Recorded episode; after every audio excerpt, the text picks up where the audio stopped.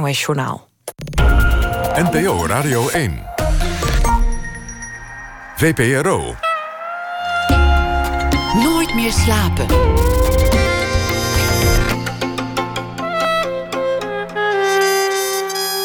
Met Pieter van der Wielen. Goedenacht en welkom bij Nooit meer slapen. Na één uur onder meer Alex Klaassen over de Modern Art Review. Een voorstelling voor kunstminnaars en cultuurbarbaren... over hoe je ook naar moderne kunst zou kunnen kijken. Jochem de Vries komt op bezoek. Hij is filmmaker. Hij heeft een korte film gemaakt die te zien is op festival Cinema Arab. Aziza heet die film. En schrijver Gustav Peek zal deze week elke nacht een verhaal voordragen... bij de dag die achter ons ligt. Ook dat na één uur. We beginnen komend uur met Peter Paul Muller. Je zou hem niet herkennen. Niet zoals hij hier nu zit. En ook niet zoals die Bram Fischer vertolkt in de gelijknamige film. Als mensen hem op straat dan een keer naroepen, dan roepen ze Martin naar Martin Morero, de hartelijke volkszanger uit Gooise Vrouwen. Een rol die hij zo vaak heeft gespeeld dat het bijna een alter ego is geworden. Bram Fischer spelen, dat is weer iets heel anders. Een historische film over het beruchte proces tegen Nelson Mandela en consorten in 1963, 1964. Mandela werd bijgestaan door een activistische advocaat Fischer, die zijn rechtsgevoel niet losliet, ook niet toen hij in zijn eigen bestaan werd bedreigd. Om deze rol goed te spelen leerde Muller Afrikaans en Engels-Afrikaans. En uh, hij verloor ook gewicht. Hij verbleef een tijd in Zuid-Afrika om zich te verdiepen in zijn rol. De film is geregisseerd door Jean van der Velde. En verder zijn alle acteurs voornamelijk afkomstig uit Zuid-Afrika. Peter Paul Muller, geboren in 1965, was naast Gooise Vrouwen ook te zien in All Stars, de dominee. Geïnspireerd op crimineel Klaas Bruinsma. En binnenkort ook nog in een serie over boksen van BNN. Die serie heet Vechtershart. Hartelijk welkom. Zo zo. Peter Dankjewel, Pieter. dit, dit keer heb ik, ik heb de indruk dat deze film bijzonder voor jou is. Dat, dat, dat deze film, uh, nou ja, dat, dat, je extra nieuwsgierig bent naar hoe die ontvangen gaat worden. En, en dat, je, dat je veel van jezelf, jezelf erin hebt gelegd. Uh, nou, ik heb veel van mezelf erin gelegd. Ik, dat is niet uh, anders dan bij een andere film, hoor. Ik wil niet zeggen dat je normaal de kantjes er vanaf loopt nee, of zo. Nee. Dat niet. Oké. Okay. Maar ik, ik, ik heb wel de indruk dat, dat je dit keer echt hard hebt gewerkt en ook, ook echt heel erg hebt geprobeerd om, om, om iets bijzonders van die rol te maken. Uh, ja, natuurlijk heb ik het geprobeerd. Dat probeer ik altijd. Maar zeker, dit is wel een bijzonder project. En, uh, en ook een fantastisch, prachtig project. Het komt natuurlijk ook omdat je in een totaal andere omgeving heb ik dit gedaan. In Zuid-Afrika. Ik was nog nooit in Zuid-Afrika geweest. Uh, en uh, ik moest voor die rol die ik speelde, moest ik Zuid-Afrikaans leren. Ik moest uh, Afrikaans-Engels leren. Dus je bent al. Ik was eigenlijk al in een heel vroeg stadium, wat heel ongebruikelijk is. Meestal ben je als acteur een van de laatste die aan bod komt bij het organiseren van zo'n film dan heb je de financiering, het script, uh, allerlei organisatorische dingen. En dan uiteindelijk, als het allemaal rond is... oké, jongens, we gaan volgende maand draaien. Laten we snel acteurs erbij zoeken. Dat is meestal een beetje het gangbare, zoals het eh, normaal gesproken gaat. In dit geval was het anders, omdat voor de financiering... moest er sowieso een hoofdrolspeler moest Nederlands zijn. Want ik ben de enige Nederlandse acteur. En... Um, en uh, ik, ik moest de tijd krijgen, of een, een Nederlandse acteur moest de tijd krijgen om het Afrikaans onder de knie te krijgen en om dat uh, Engels onder de knie te krijgen. Dus in dit geval was ik al, wat ongebruikelijk is, al heel vroeg betrokken bij zo'n project. Dus ik werd al, ik had met Jean al heel erg over dat script, weet je, en ook over hoe we dat zouden kunnen filmen. Ik werd helemaal meegenomen in, al heel vroeg in dat, in dat hele traject van uh, zo'n film maken. Wat ik geweldig vond. Weet je, wat, wat de stijl zou moeten zijn. Of uh, uh, weet je, misschien moeten we er meer suspense in brengen. Want het is toch een beetje een courtroom drama. Dus dat, is, ja, dat zou saai kunnen zijn. Dus hoe kunnen we dat nog spannend maken? Of, ik, had het, ik had het in ieder geval... Hij gaf mij in ieder geval het gevoel dat ik mee kon denken... over, over de stijl van de film of over de beeldtaal. Of, want voor de regisseur, en dat is ook wonderlijk... meestal ja. doe je auditie met iets van, van nou ja, vijf acteurs of zes acteurs of misschien nog wel meer. Ja. Hij wist eigenlijk vanaf het begin: oké, ik, nou. ga, ik ga die film maken en, ja. en, hij gaat die rol spelen. Nou, dat, dat zou ik niet durven zeggen, maar. Ik heb geen uh, auditie gedaan. Nee, ik heb geen auditie hoeven doen. Omdat hij uiteindelijk wel dacht van... ah nee, ik, ik, ik durf het met hem wel aan. ik ken hem natuurlijk al van All Stars. 97 uit mijn hoofd, film. Daarna hebben we drie series gedaan. Uh, ik heb daarna nog... Bovendien het is een hele goede vriend van mij. Een dierbare vriend. Dus ik zie, hem, ik zie hem regelmatig. Dus hij weet precies wie ik ben. Hij heeft mij ook zien spelen in, uh, bij Hollandia in de jaren negentig. Uh, dus hij wist al wat ik als acteur in huis had. En hij wist wel hoe ik was om mee te werken. Maar ik denk wel dat hij ook nog wel wat andere... of in ieder geval één andere acteur in zijn hoofd had zitten. Maar hij gaf in ieder geval wellicht bij toeval, maar dat weet ik niet. Mij als eerste dat script. En hij zei, lees het eens. En, uh, en, en, laat me weten wat je ervan vindt. Nou ja, ik las het. Ik vond het echt van A tot Z. Ik vond het fantastisch, prachtig script. Dus ik belde hem meteen op. Ik zei, nou, dit, ik weet niet hoe je het gaat doen, wat je gaat doen... wie er nog meer, uh, welke gegadigden er nog meer zijn. Maar ik wilde het ongelooflijk graag spelen. Het lijkt me helemaal te gek. En toen zei hij, ja, maar goed, dan moet je wel aan de bak. Want uh, je moet Afrikaans leren. Je moet, uh, of tenminste, in ieder geval, je moet weten hoe je dat uit moet spreken. Ik ken natuurlijk geen grammatica, maar dat soort dingen, geen idee.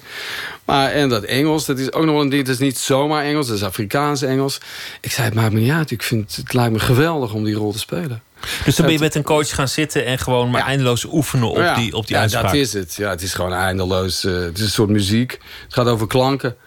En dat zijn, er zitten een paar moeilijke klanken bij, omdat ja, dat, dat sommige klanken zitten in een, in een stand van een mond die wij helemaal niet hebben. Of die, die, ja, die klank die kennen we niet. Dus dat was gewoon even zoeken. En, uh, en uh, ja, dat, dat, ja, daar ben je dan eindeloos mee bezig. Maar ik bedoel, dat is ja, het minst leuke werk, zou ik maar zeggen. Een beetje saai werk. Het nou, nee, dat is niet waar. Dat is niet saai werk.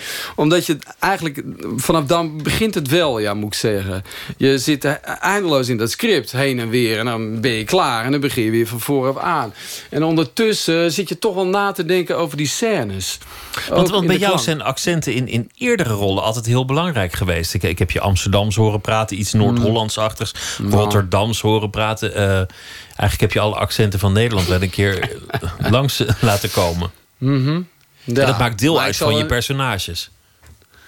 Nou ja, dat is dan ook, dat wordt van je gevraagd. Ik bedoel, ik zal er zelf niet mee op de proppen komen, eerlijk gezegd. En het Amsterdamse van Martin Morero is volgens mij niet echt Amsterdams. Het is ook gewoon maar iets wat ik denk dat Amsterdams is. Maar ik heb heel veel Amsterdamse vrienden... die noemen mij echt een nip Amsterdammer. Omdat ze denken, ja man, doe normaal, haat toch op. Dat is niet Amsterdams. En, uh, maar, dat, maar maakt ook helemaal niet uit, weet je. Als het iemand anders doet denken aan Amsterdam, ja, dan ben je er. En, uh, of Amsterdams. En zo is het eigenlijk ook met het Zuid-Afrikaans, weet je wel. Ik heb dat geprobeerd om zo goed mogelijk te doen. En op een gegeven moment ben je zo ver als je bent. En dan, uh, als je gaat spelen... Kijk, ze vroegen mij nog, wil je nog een taalcoach hebben op de set zelf? Nou, ik moet er niet aan denken, weet je. ik heb de tijd genomen en de tijd gehad tot het tot de eerste draaidag. Maar je staat er wel. op dat moment is het klaar. Dan moet je kunnen spelen. Moet je maar, dat maar de mensen om jou heen weten precies hoe het hoort. Want die komen daar vandaan. Jij was de enige Nederlandse acteur op die set. Dus, dus dan, dan, zou je nat gaan als je niet je best had gedaan. Nee, tuurlijk. Dus het was mijn eerste naam om dat, de kantjes ervan af te lopen. Uh, ik heb uh, wel ja, ik wil natuurlijk wel dat allemaal zo goed mogelijk doen. Ik ben op eigen initiatief ook eerder gegaan naar Afrika. Uh, om, uh, nou trouwens ook op initiatief van, uh, van Jean. Om, om echt daar te zijn en daar die mensen ook met elkaar te horen praten. Wat ook weer anders is. om het echt zo goed mogelijk te kunnen doen. En hij, had een, hij wilde per se een regieassistente die Afrikaans sprak. Zodat hij, zij hem ook kon zeggen wanneer het niet goed was. en zeggen, nou dit kan echt niet.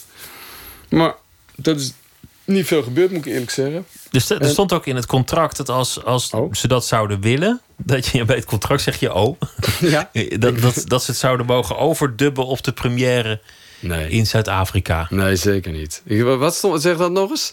Dat, ze, dat er eventueel sprake van zou kunnen zijn dat iemand anders jouw personage zou nasynchroniseren bij de première? Nou ja, nee, zo, zo, is het niet. Zo ligt het niet, eerlijk gezegd. Het ligt toch wel anders. Dat is volgens mij Jean die dat bepaalt. In samenspraak met mij. Maar goed, eh, misschien moet ik het contract toch eens lezen.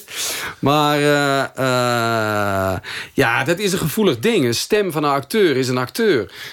Dat ben ik. ik. Ik sta daar, in mijn stem hoort daarbij. En ook alle onvolkomenheden. En ook wat goed is, maar ook wat minder goed is. Dat ben ik. Dat heb ik gedaan en daar ben ik ook verantwoordelijk voor. Eh, zodra eh, ja, ik gedubt ga worden, dan ben ik dat niet meer. Dan is dat personage wat mij betreft verkracht. En dan, eh, dan dan trek ik me daar ook van terug, zal ik maar zeggen. Dus daar, heb dat, dat, dan ga ik ook niet naar Afrika toe... om die film nog eens daar te bekijken in een première. Maar zover is het nog lang niet, hoor. Tot nu toe zijn de reacties goed. En ook vanuit Zuid-Afrika, of tenminste de Zuid-Afrikanen die die film gezien hebben... hier in Nederland. Want daar is hij nog niet. Hij komt pas in september, denk ik. Uiterlijk. Ehm, ja, is het... Is het, eh, is het eh, ja, weet ik niet. Ja, het is ook aan een producent. Kijk, een producent, en ja ook... wil dat er zoveel mogelijk mensen naar die film gaan. Dat snap ik ook. Ook in Zuid-Afrika. Dus als Jean denkt dat... eh, kijk, als, als mijn Zuid-Afrikaans echt een, een, een, een barrière wordt... Of een, of een hindernis voor heel Zuid-Afrikanen... die daar naar zitten te kijken en denken... ja, maar dit is geen Zuid-Afrikaans. Weet je wel, dat stoort me in het kijken. Ja, dan moet je dat. eh, dan, moet je, dan snap ik ook wel dat de regisseur Maar- of een producent zegt: Ja, luister. eh, Ik ben geen Afrikaan, maar volgens mij zit het wel goed. Ja, dat weet ik niet. Dat, dat, dat, dat, is ook. Dat, ja, dat ligt gevoelig waarschijnlijk. Maar dat weet ik niet. Dat wa- wacht ik ook gewoon af hoor. Als we- daartoe besluit, dan, dan heb ik daar respect voor. En, eh, maar dan ben ik er niet bij. Laten we luisteren naar een, een, een gedeelte van de trailer. Oh, om een beetje de sfeer te Ja. vangen. Gentlemen, the time for talking is over. The only path to change is through the bullet and the bomb. Police! Police! Police! Okay, wit is by wit is, kaffers by kaffers. Ras het nie gisterand huis toe gekom nie. Bob hasn't come home either. Hierdie manne was besig om die grondslag te lê vir 'n gewapende revolusie. Waar is my man? Lees môre se koerant. Hulle sal 'n goeie advokaat nodig. Die beste. De trailer van eh, de film Bram Fischer. Het is een, een, een periode die ook heel gevoelig ligt in de, in de geschiedenis van Zuid-Afrika. Een keerpunt in de geschiedenis van het land zou je kunnen zeggen. Het moment dat eh, Nelson Mandela terecht staat. Wegens wat toen eh, genoemd werd terrorisme. En hij wordt bijgestaan door, door Bram Fischer. Dat is in, in Nederland niet zo'n heel beroemd figuur, die, die, die, eh, die Fischer. Wie was hij? Hoe zou je hem eh, kort kenschetsen? Eh, hoe, bedoel je, in Zuid-Afrika of voor hier? Wie, wie was Bram Fischer? Nou, Fischer, dat was een, eh, een, eh, een van de beste adv- advocaten in die tijd in Zuid-Afrika. Eh, deken van de orde van advocaten daar. Vooraanstaand advocaat, ook uit een advocatenfamilie. geboren in Bloemfontein volgens mij, Oranje Vrijstaat. Had een, die familie was zeer, zeer bekend en, en vooraanstaand. En, ehm, maar goed, hij hield er andere gedachten op na dan, eh, dan zijn eh, eh, voorouders. En hij, hij vond... hij geloofde niet in het apartheidsregime. Dus hij werd lid van de communistische partij. Die werd verboden en de communistische partij is toen ondergronds gegaan. Hij is daar nabij betrokken gebleven. Ook nauw betrokken, verbonden met het ANC van Mandela. Dus hij was eigenlijk een van, eh, van hen. En uh, na 63 is hij opgepakt. Uh, of tenminste is die groep, die Rivonia groep opgepakt. En waaronder hij eigenlijk ook een van de leden was. En hij heeft ze verdedigd. Uh, en hij heeft, ja, het is een verzetstrijder geweest. Een maar het, het wonderlijke is dat hij uit een, uit een vrij gegoede familie kwam. Ja, en hij was ja. naar, naar de, de goede privéschool geweest. En naar de ja. goede universiteit. Lid geweest van de goede vereniging. Uh, eigenlijk iemand die helemaal was opgegroeid. Een minister in, zou moeten worden in het. In het uh, een, een echte Afrikaan was ja, hij. Absoluut, ja, ja, ja. Maar zover is het niet gekomen. Hij had daar toch andere gedachten over. Hoe is, dat, hoe is dat gebeurd dat hij op andere gedachten kwam? Dat, dat hij zo anders ging denken dan, dan zijn kompanen? Ja, dat, uh, dat weet ik niet. Geen idee.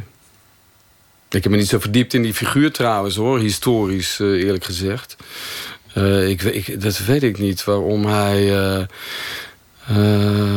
Ik denk dat. hij is ook wel beïnvloed door Mandela volgens mij.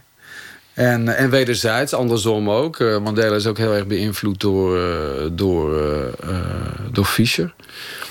Maar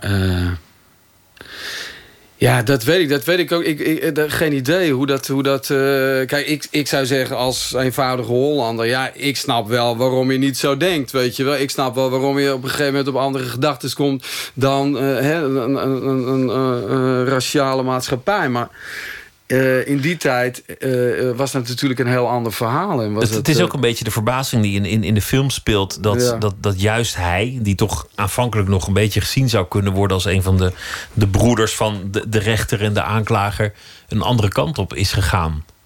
Er zit toch een soort ongeloof bij die anderen dat, dat een van hen aan de kant van Mandela en consorten gaat staan. Uh, bij wie bedoel jij? Uh, nou ja, dat, dat hij toch als een, een nette Afrikaanse jongen de kant van het verzet heeft gekozen. Dat, dat, aanvankelijk kunnen die anderen dat nauwelijks geloven. Dat dat, ja, welke andere bedoel je? Nou ja, de aanklager, de rechter in dit geval, maar eigenlijk de nou, jongens uit bedoel jij, als, als het uitkomt. Ja, de jongens van de gegoede klasse die, die, die het land ja, beheersen. hij, hij, was voorbestemd om heel hoog te eindigen... en heel erg belangrijk te worden voor het land. Voor het, voor het, voor het apartheidsregime. En uh, toen bleek dat hij helemaal aan de andere kant stond. Ja, dan werd hij helemaal uitgekotst. Hij heeft in de gevangenis.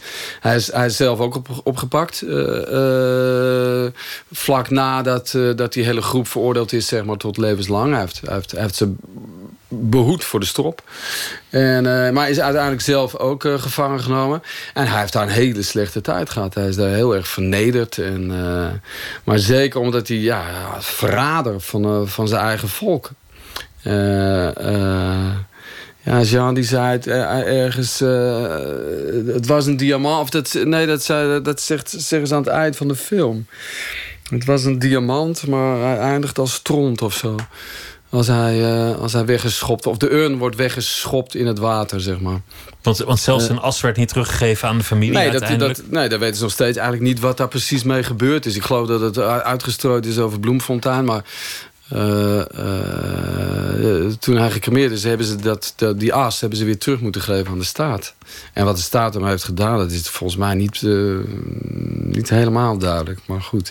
Nee, hij heeft een zware tijd gehad, ja. Hij is in gevangenschap ook gestorven. Hij is, hij is, belangrijk geweest voor de geschiedenis op, twee manieren. Ten eerste dat Mandela niet ter dood werd veroordeeld, uh, maar levenslang kreeg. Dat, dat, dat, dat, tegen ieders verwachting in. Dat heeft hij als advocaat voor elkaar weten te krijgen. Ja. En ook om aan de wereld te tonen dat het niet alleen maar kwestie was van alle blanken tegen alle zwarten, maar dat er wel degelijk ook blanken waren in Zuid-Afrika die, die dat die systeem omver, ja, die dat systeem afkeurden. Ja. En het was het moment, dat proces, dat, dat Mandela wereldberoemd werd. Uh, onder meer vanwege een, een, aantal momenten dat hij iets mocht zeggen. We gaan luisteren naar een, een kort fragment van Mandela toen. Mm -hmm. The idea of a democratic and free society in which all persons will live together in harmony and with equal opportunities. It is an idea for which I hope to live for and to see realized. But my Lord, if it needs be, it is an ideal for which I am prepared to die. Ik ben bereid te sterven voor mijn uh, idealen. Dit was, dit was een van de momenten dat, dat uh, Mandela een, een, legende werd. Je zei, ik heb me eigenlijk helemaal niet zo verdiept in, in de historische Bram Fischer. Dat, dat is opmerkelijk, nee. want jij gaat die rol spelen. Sommige mensen ja. zouden zich helemaal onderdompelen in archiefmateriaal ja. om dat voor elkaar te krijgen. Ja, misschien. Jij juist niet. Nee. Hoe, hoe, hoe heb je dat aangepakt? Nou, uh, nou ja, er ligt de, hele tijd een heel goed script voor mijn neus. En dat is mijn realiteit. Dat is, dat is waar, ik het, waar ik het mee moet doen. Dus alles, je, het eerste wat je doet, weet je, ik ga die rol spelen, ik ga die rol spelen. Nou, uh, boek over Bram Fischer, ja, wat, welke boeken moet ik? Dit, dat boek, dat boek, dat boek. Dus daar koop ik dan eerst braaf en vervolgens begin ik eraan en denk bij bladzijde 30, man, mijn god, moet ik dit... Ik wil dat script in. Ik wil niet... Uh, Ehm, ja, dat voelt toch een beetje als... eh, eh, ja, hoe moet je dat zeggen? Het, ik, ik heb dan snel het gevoel dat het me beperkt. Omdat ik me dan... eh, eh, Die echte, echte Fischer zit jou dan in de weg bij het creëren van... nou, niet de echte fiche, maar de, de omstandigheden of de feiten eh, zitten mij dan in de weg bij het, bij het lezen van zo'n script. Ik, ik zie zo'n script en, en dat, dat- ja, weet je, daar kan ik, me, daar kan ik ja, van alles bij bedenken, zal ik maar zeggen. Ook als personage. Dat, kan ik, dat doe ik niet. Ik bedoel, tot, uiteindelijk doe je het toch een beetje op gevoel op het moment zelf. Als zo'n scène gespeeld moet worden. Maar eh, dat wil ik dan zo lang mogelijk open houden en vrij houden. En eh, ja, Jean die heeft natuurlijk al, die is al drie jaar bezig met zo'n project. Dus die heeft, zich, die heeft al die boeken al gelezen. En dat is een beetje mijn, mijn hoe moet je dat zeggen? Mijn herder. nou ja, je, je, je gids door, door de gids in geschiedenis. deze reis, ja. Maar zijn, zijn nabestaanden, zijn dochters bijvoorbeeld, die, die leven nog? Ja. Wat, wat, wat vonden die ervan hoe jij hun vader neerzet? Nou, die weten, dat weet ik niet, want die hebben dat nog niet gezien. Eh, maar ik heb eh, een van die dochters heb ik gesproken. eh, Ruth heb ik volgens mij gesproken. Of Ilse, nee, Ruth. En eh ongelooflijk leuke vrouw. Heel welbespraakt, geestig. eh, ongelooflijk leuk mens. Eh, leuk om bij te zijn. En eh, we hadden een lunch met haar. En... ehm, dus ik had, dat was eigenlijk wel een heel mooi moment in die voorbereiding. Dat was een beetje zeg maar twee weken voor het draaien. En het, het, voelde, het was heel spannend om heel dicht bij, eh, iemand te zitten. Ja, gewoon het bloed van, eh, van Bram Fischer, weet je wel. Dat, en eh, zij had het over die twinkling in his eyes. Dat zij dat zo eh, markant vond aan hem. Ja, dat hij dat...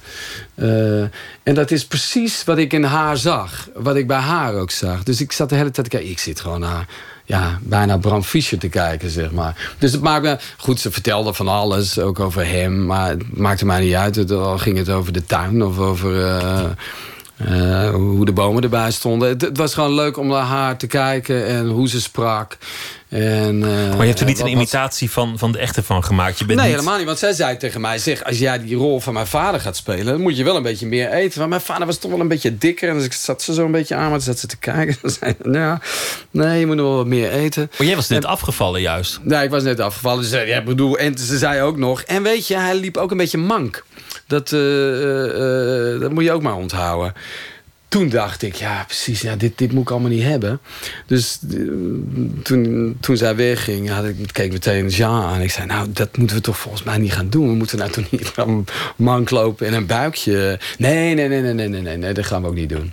Dus dat, eh, juist dat soort dingen, eh, daar was ik niet zo in geïnteresseerd. Hoe hij liep, of hoe hij at, of hoe hij stond, of weet je wel. Maar ik vroeg wel aan haar, wat, als je die film naar terugkijkt... over jouw vader en ook over jezelf... want die kinderen worden er ook in opgevoerd. Het gaat ook echt over dat gezinsleven van hem. En eh, wat, wat, wat zou je willen dat je, dat je zag? Toen zei ze, nou, ik hoop wel dat... dat eh, we hadden een fantastisch gezin. En we waren heel gelukkig eh, als gezin. En ik hoop dat, dat, dat ik dat een beetje terugzie. Toen dacht ik, nou, dat vond ik wel een mooi... mooi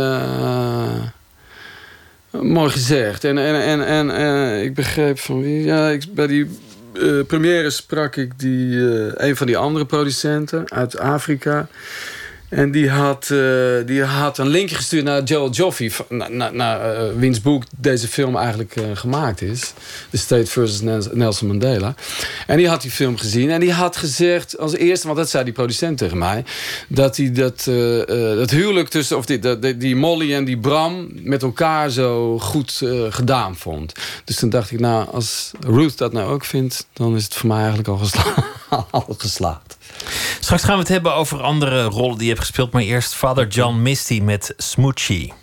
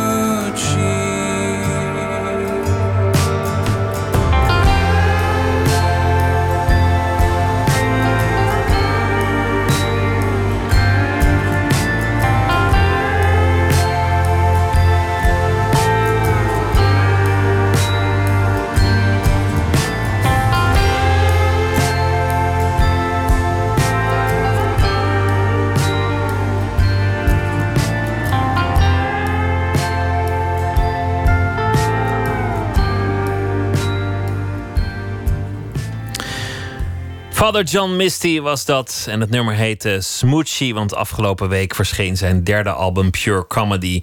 Peter Paul Muller zit tegenover mij. Hij is acteur. Hij zit hier vanwege de film Bram Fischer. Hij is eh, bekend vanwege vele andere rollen. Onder meer is hij bekend als eh, Martin Morero in de reeks eh, Gooise Vrouwen. En die had al meteen in aflevering 1 een, een grote hit te pakken. We gaan luisteren naar een fragment van die hit. Als we hem nog kunnen vinden. Lieve Stil. Eh, dit nummer zing ik speciaal voor jou. Omdat ik zo verschrikkelijk veel van jou. Dat weet je. Echte liefde.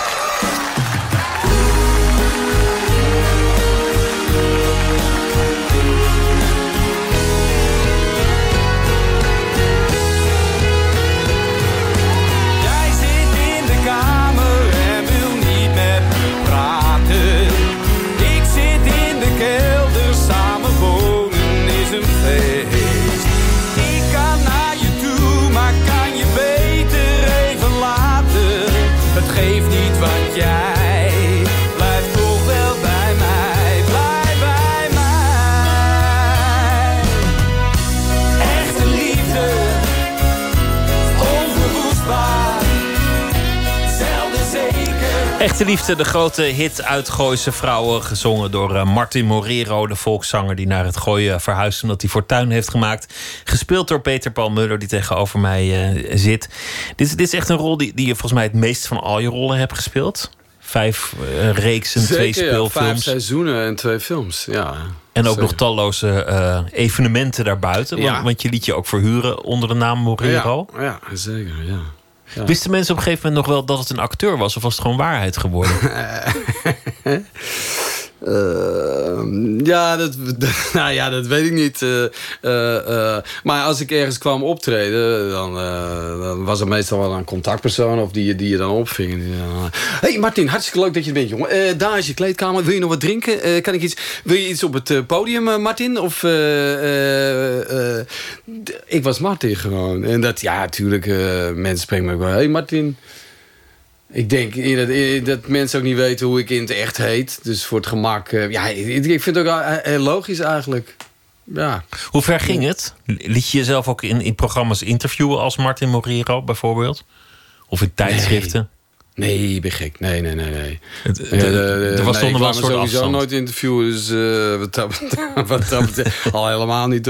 Nee, kijk, eh, eh, eh, eh, eh, ik, ik, ik ben er wel mee de boer op gaan. Ik heb, ik heb, eh, ik heb een soort van... eh, iemand kwam naar me toe die zei, zou je het leuk vinden om, om eh, op te treden als Martin Morero in, in zo'n snabbelcircuit waar Gerard Joling en eh, eh, Jan Smit en noem maar op, René Vroger allemaal ook zo'n toertje doen. Ik zei, nou ja, weet ik niet, weet ik niet. Ze zei, ja, nou, ik verzamel een paar nummers, laten we een keer proberen. En als niks is, doen we het niet. En als je het leuk vindt, doen we het wel. Nou ja, uiteindelijk vond ik dat toch hartstikke leuk om te doen. Ik ja. En, eh, en Wat, was er zo leuk aan? Twee jaar gedaan. Ja, weet ik geen idee. Eh, eh, nou, ja, ik heb wel een idee. Maar dat gaat dan over zingen. Dat gaat nog niet eens over, over mijn rol als Martin Morero. Terwijl ik dat altijd ongelooflijk goed voorbereid. Ik Weet je, dan moest ik voor een vrouw die 40 werd of 50. En dan, eh, eh, ja, wil, je optreden? Ik zei, ja, dat is goed. Maar geef me dan even een telefoonnummertje of een, of een e-mailtje van een vriendin of een paar vriendinnen. Dan kan ik even, even bellen en even wat info, weet je wel, inside information krijgen. En dan maak ik daar even een leuk dingetje van. Dus ik had een, een, een act van, van 10, 12 nummers. En er waren dan twee momenten dat ik dan uh, mensen toesprak. En met name dan het feestvarken of weet ik veel, het, het, bruidspaar of nou, noem maar op. En dan nam ik echt even de tijd. Dus ik was er ook echt wel een weekje mee bezig. Om dat echt goed voor mezelf op te schrijven. ik allemaal uit. En dat probeerde ik dan een beetje zo... nou, niet helemaal uit mijn hoofd te leren. Want op het moment zelf werd het toch weer allemaal anders. Maar daar, daar maakte ik echt wel werk van, ja. Dus uh, het was niet zomaar een, ding, een dingetje. Maar, ik, vind, ik vind het wel geestig dat je, dat je een, een volkszanger bedenkt. Omdat het in het script staat. En je maakt er een type van. En je, een bepaalde manier van bewegen. Een bepaalde manier van praten. Mm. En in de ogen van je publiek is die gewoon waarheid geworden. Wat een compliment is voor jou als acteur. Maar daardoor ben jij ja. in een heel ander circuit terechtgekomen dan waar je ooit begon. Ja. Namelijk het serieuze theater en het, uh, het, het uh, ja. gesubsidieerd toneel waar je vandaan ja, maar kwam. die dingen kunnen makkelijk naast elkaar bestaan. Nou, daar ben jij het levende bewijs van bij deze. Ja, maar niet, wel, niet, niet, niet de enige. Ik denk dat ja, gewoon acteren is acteren, weet je wel. Als je, bedoel, dit is ook weer iets serieuzer dan, uh, dan Gooise Vrouwen. Uh, maar ja, je moet het alle. Het, bedoel, uiteindelijk is het, gaat het om hetzelfde. Het is gewoon de goede concentratie en je verbeelding. Uh, ja, dat is acteren. Als je een rol zo lang speelt, ga je dan ook een, een ontwikkeling meemaken met, met dat personage? Want je, je hebt iemand Tuurlijk, bedacht. Dat is, dat, is, dat is precies waarom jij zegt van... op een gegeven moment, uh, weet je, word je, word je Martin Moria. Dat komt ook omdat je al zoveel jaar... Uh, mee hebt. Dus je hebt al heel veel bagage eigenlijk. Heel veel mensen die kennen jou al jaren. En met elke week weer een heel ander avontuur. Dus die zien een Martin Morero met al een hele geschiedenis. Weet je wel. Je hoeft niet meer uh, je voor te stellen als je weer een nieuwe serie zit. Ja, dan zie je weer een nieuw hoofd. En dan weer... weer uh, die Martin Morero, dat bleef zo lang bestaan. Dus die, je, je, je ja... Jij kon zelf nieuwe lagen aanbrengen in je eigen creatie. Nee, dat werd gewoon gedaan. Ik bedoel, het feit, door, door uh, alleen al door het feit dat je het zo vaak speelt... en zo vaak verschillende situaties terechtkomt... heb je als kijker, als je dat toevallig volgt... Uh, heb je ook het idee dat je die man al heel lang kent. Want ik heb hem daar al eens gezien en dat heeft hij al meegemaakt. En we zijn al een keer gescheiden. En we zijn al een keer hertrouwd. En weet je wel, de, hij heeft al zo'n... ja, ik snap wel dat mensen dan denken... ja die heeft al zoveel meegemaakt waar ik bij was. Uh, uh, dat is Martin. Hij is gaan leven, een soort huisvriend geworden. Ja, dat ligt dan niet eens zozeer aan... weet je wat je als acteur daarmee doet... of, of je dat nou heel goed vertolkt of niet... maar meer gewoon uit, uit de geschiedenis die zo'n personage al heeft. Een buitengewoon succesvolle serie. Eigenlijk ja. denk ik de, de meest succesvolle zo'n Ja. zo beetje van de, van de moderne geschiedenis. Althans in ieder geval van dit, dit millennium in ons land tot nu toe. Oké, ja, dat weet ik niet. Je, bent, eh, je, komt uit een gezin waarin ook al geacteerd werd, namelijk je vader. We, we gaan ja. luisteren naar eh, een van zijn belangrijkste rollen als stemacteur, namelijk Cookie Monster. Oh, echt, ja. Ja, ik ben pluizig en blauw. En zelfs de mond waar ik gauw. Heel vaak een koekie en dauw. Ja, hij is pluizig en blauw. Joepie, hij is pluizig en blauw. Hey, weet je waar ik van hou? Van pluizig en blauw. Als ik en ik en ik. Paul Hane, Wim T. Schippers en eh, Hero Muller, jouw, jouw vader. Mhm.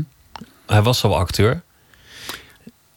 Wat, wat zei hij toen jij zei dat jij ook ging, ging acteren, dat je dat van plan was? Ja, ja. Nou, ja, nee, hij zei, ik breek je de beide benen als je naar die school gaat. Maar dat begrijp ik ook wel. Uh, hij was bang dat je als acteur... Oh, sorry. Ik zit, uh, dat het moeilijk zou worden als je van school kwam. Dat je dan uh, ja, met werk en nou, noem maar op.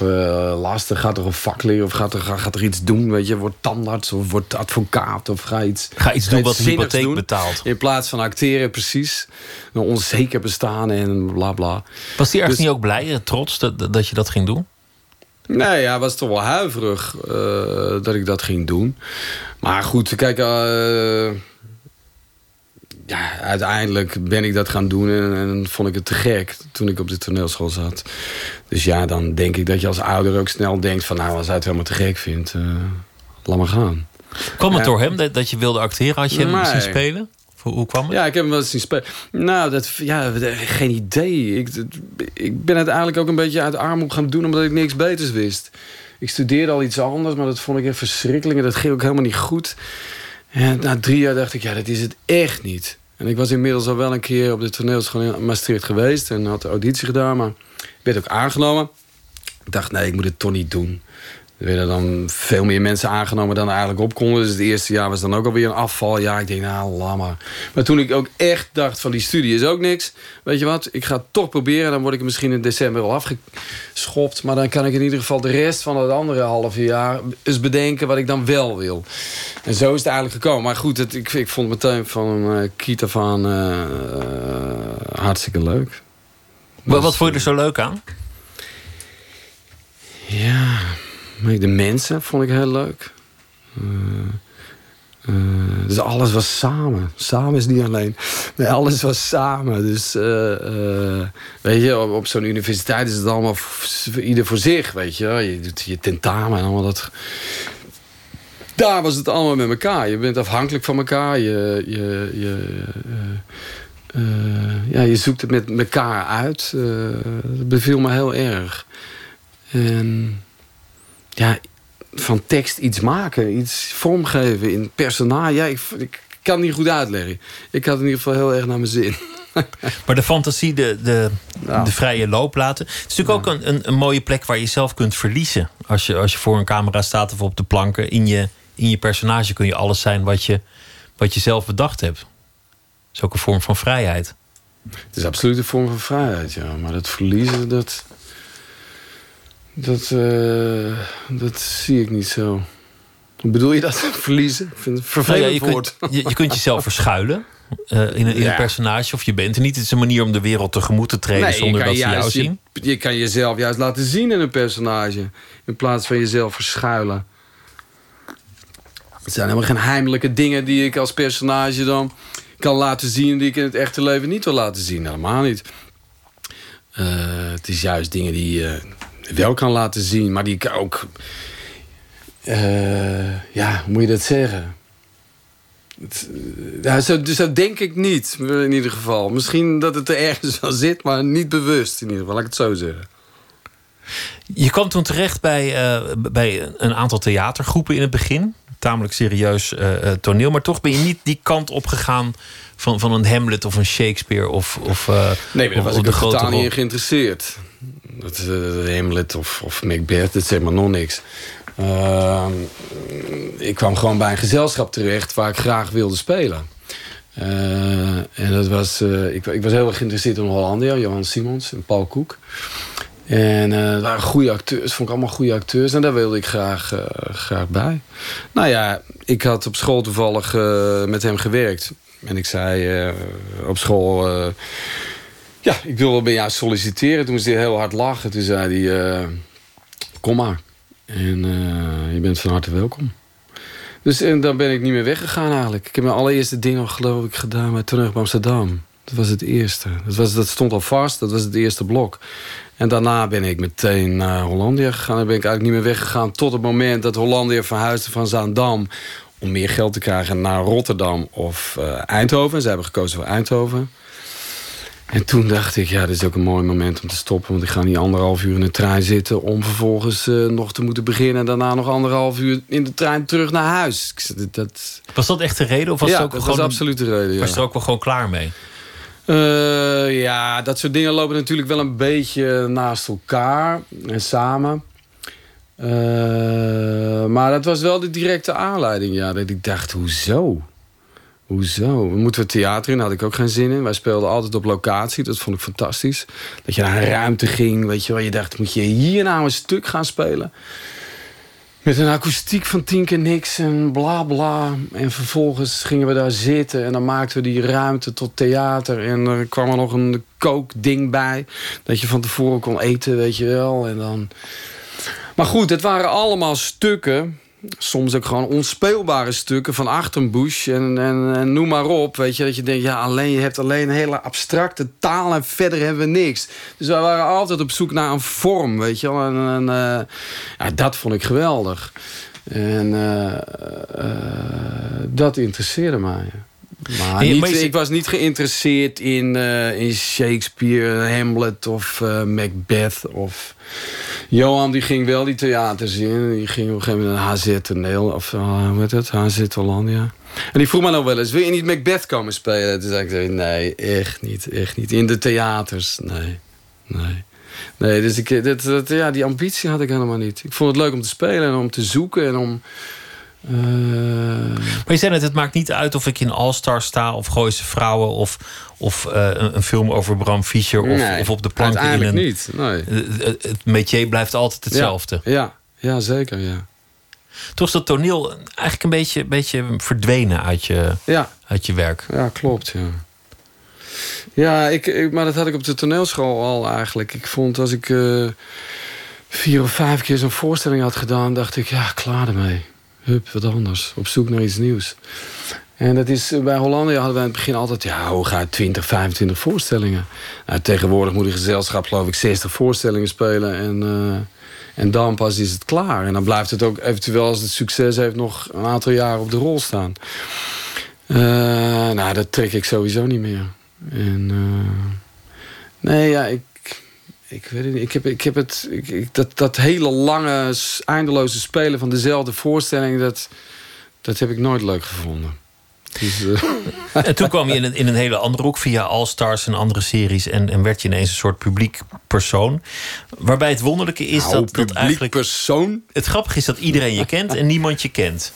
En dat is Ja, volgens mij een situatie die jij ook wel prettig vindt. Dat Ja. iedereen, iedereen weet van als, als ze je zien lopen, van, is dat die jongen van de bakker? Of niet? Wie was het ook alweer?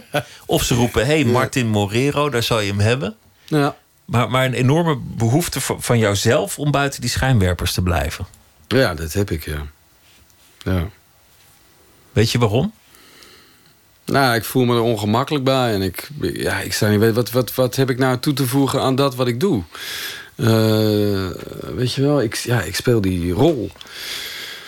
En met nog veel anderen. En daar wordt iets van gemaakt. En dat is een product. En dat is een film eh, of een serie. Of een, eh, wat moet ik daar nog aan toevoegen? Wat moet ik daar nog... Ga je naar Ja. feestjes? Nou, nee, niet veel. Waar wil je heen?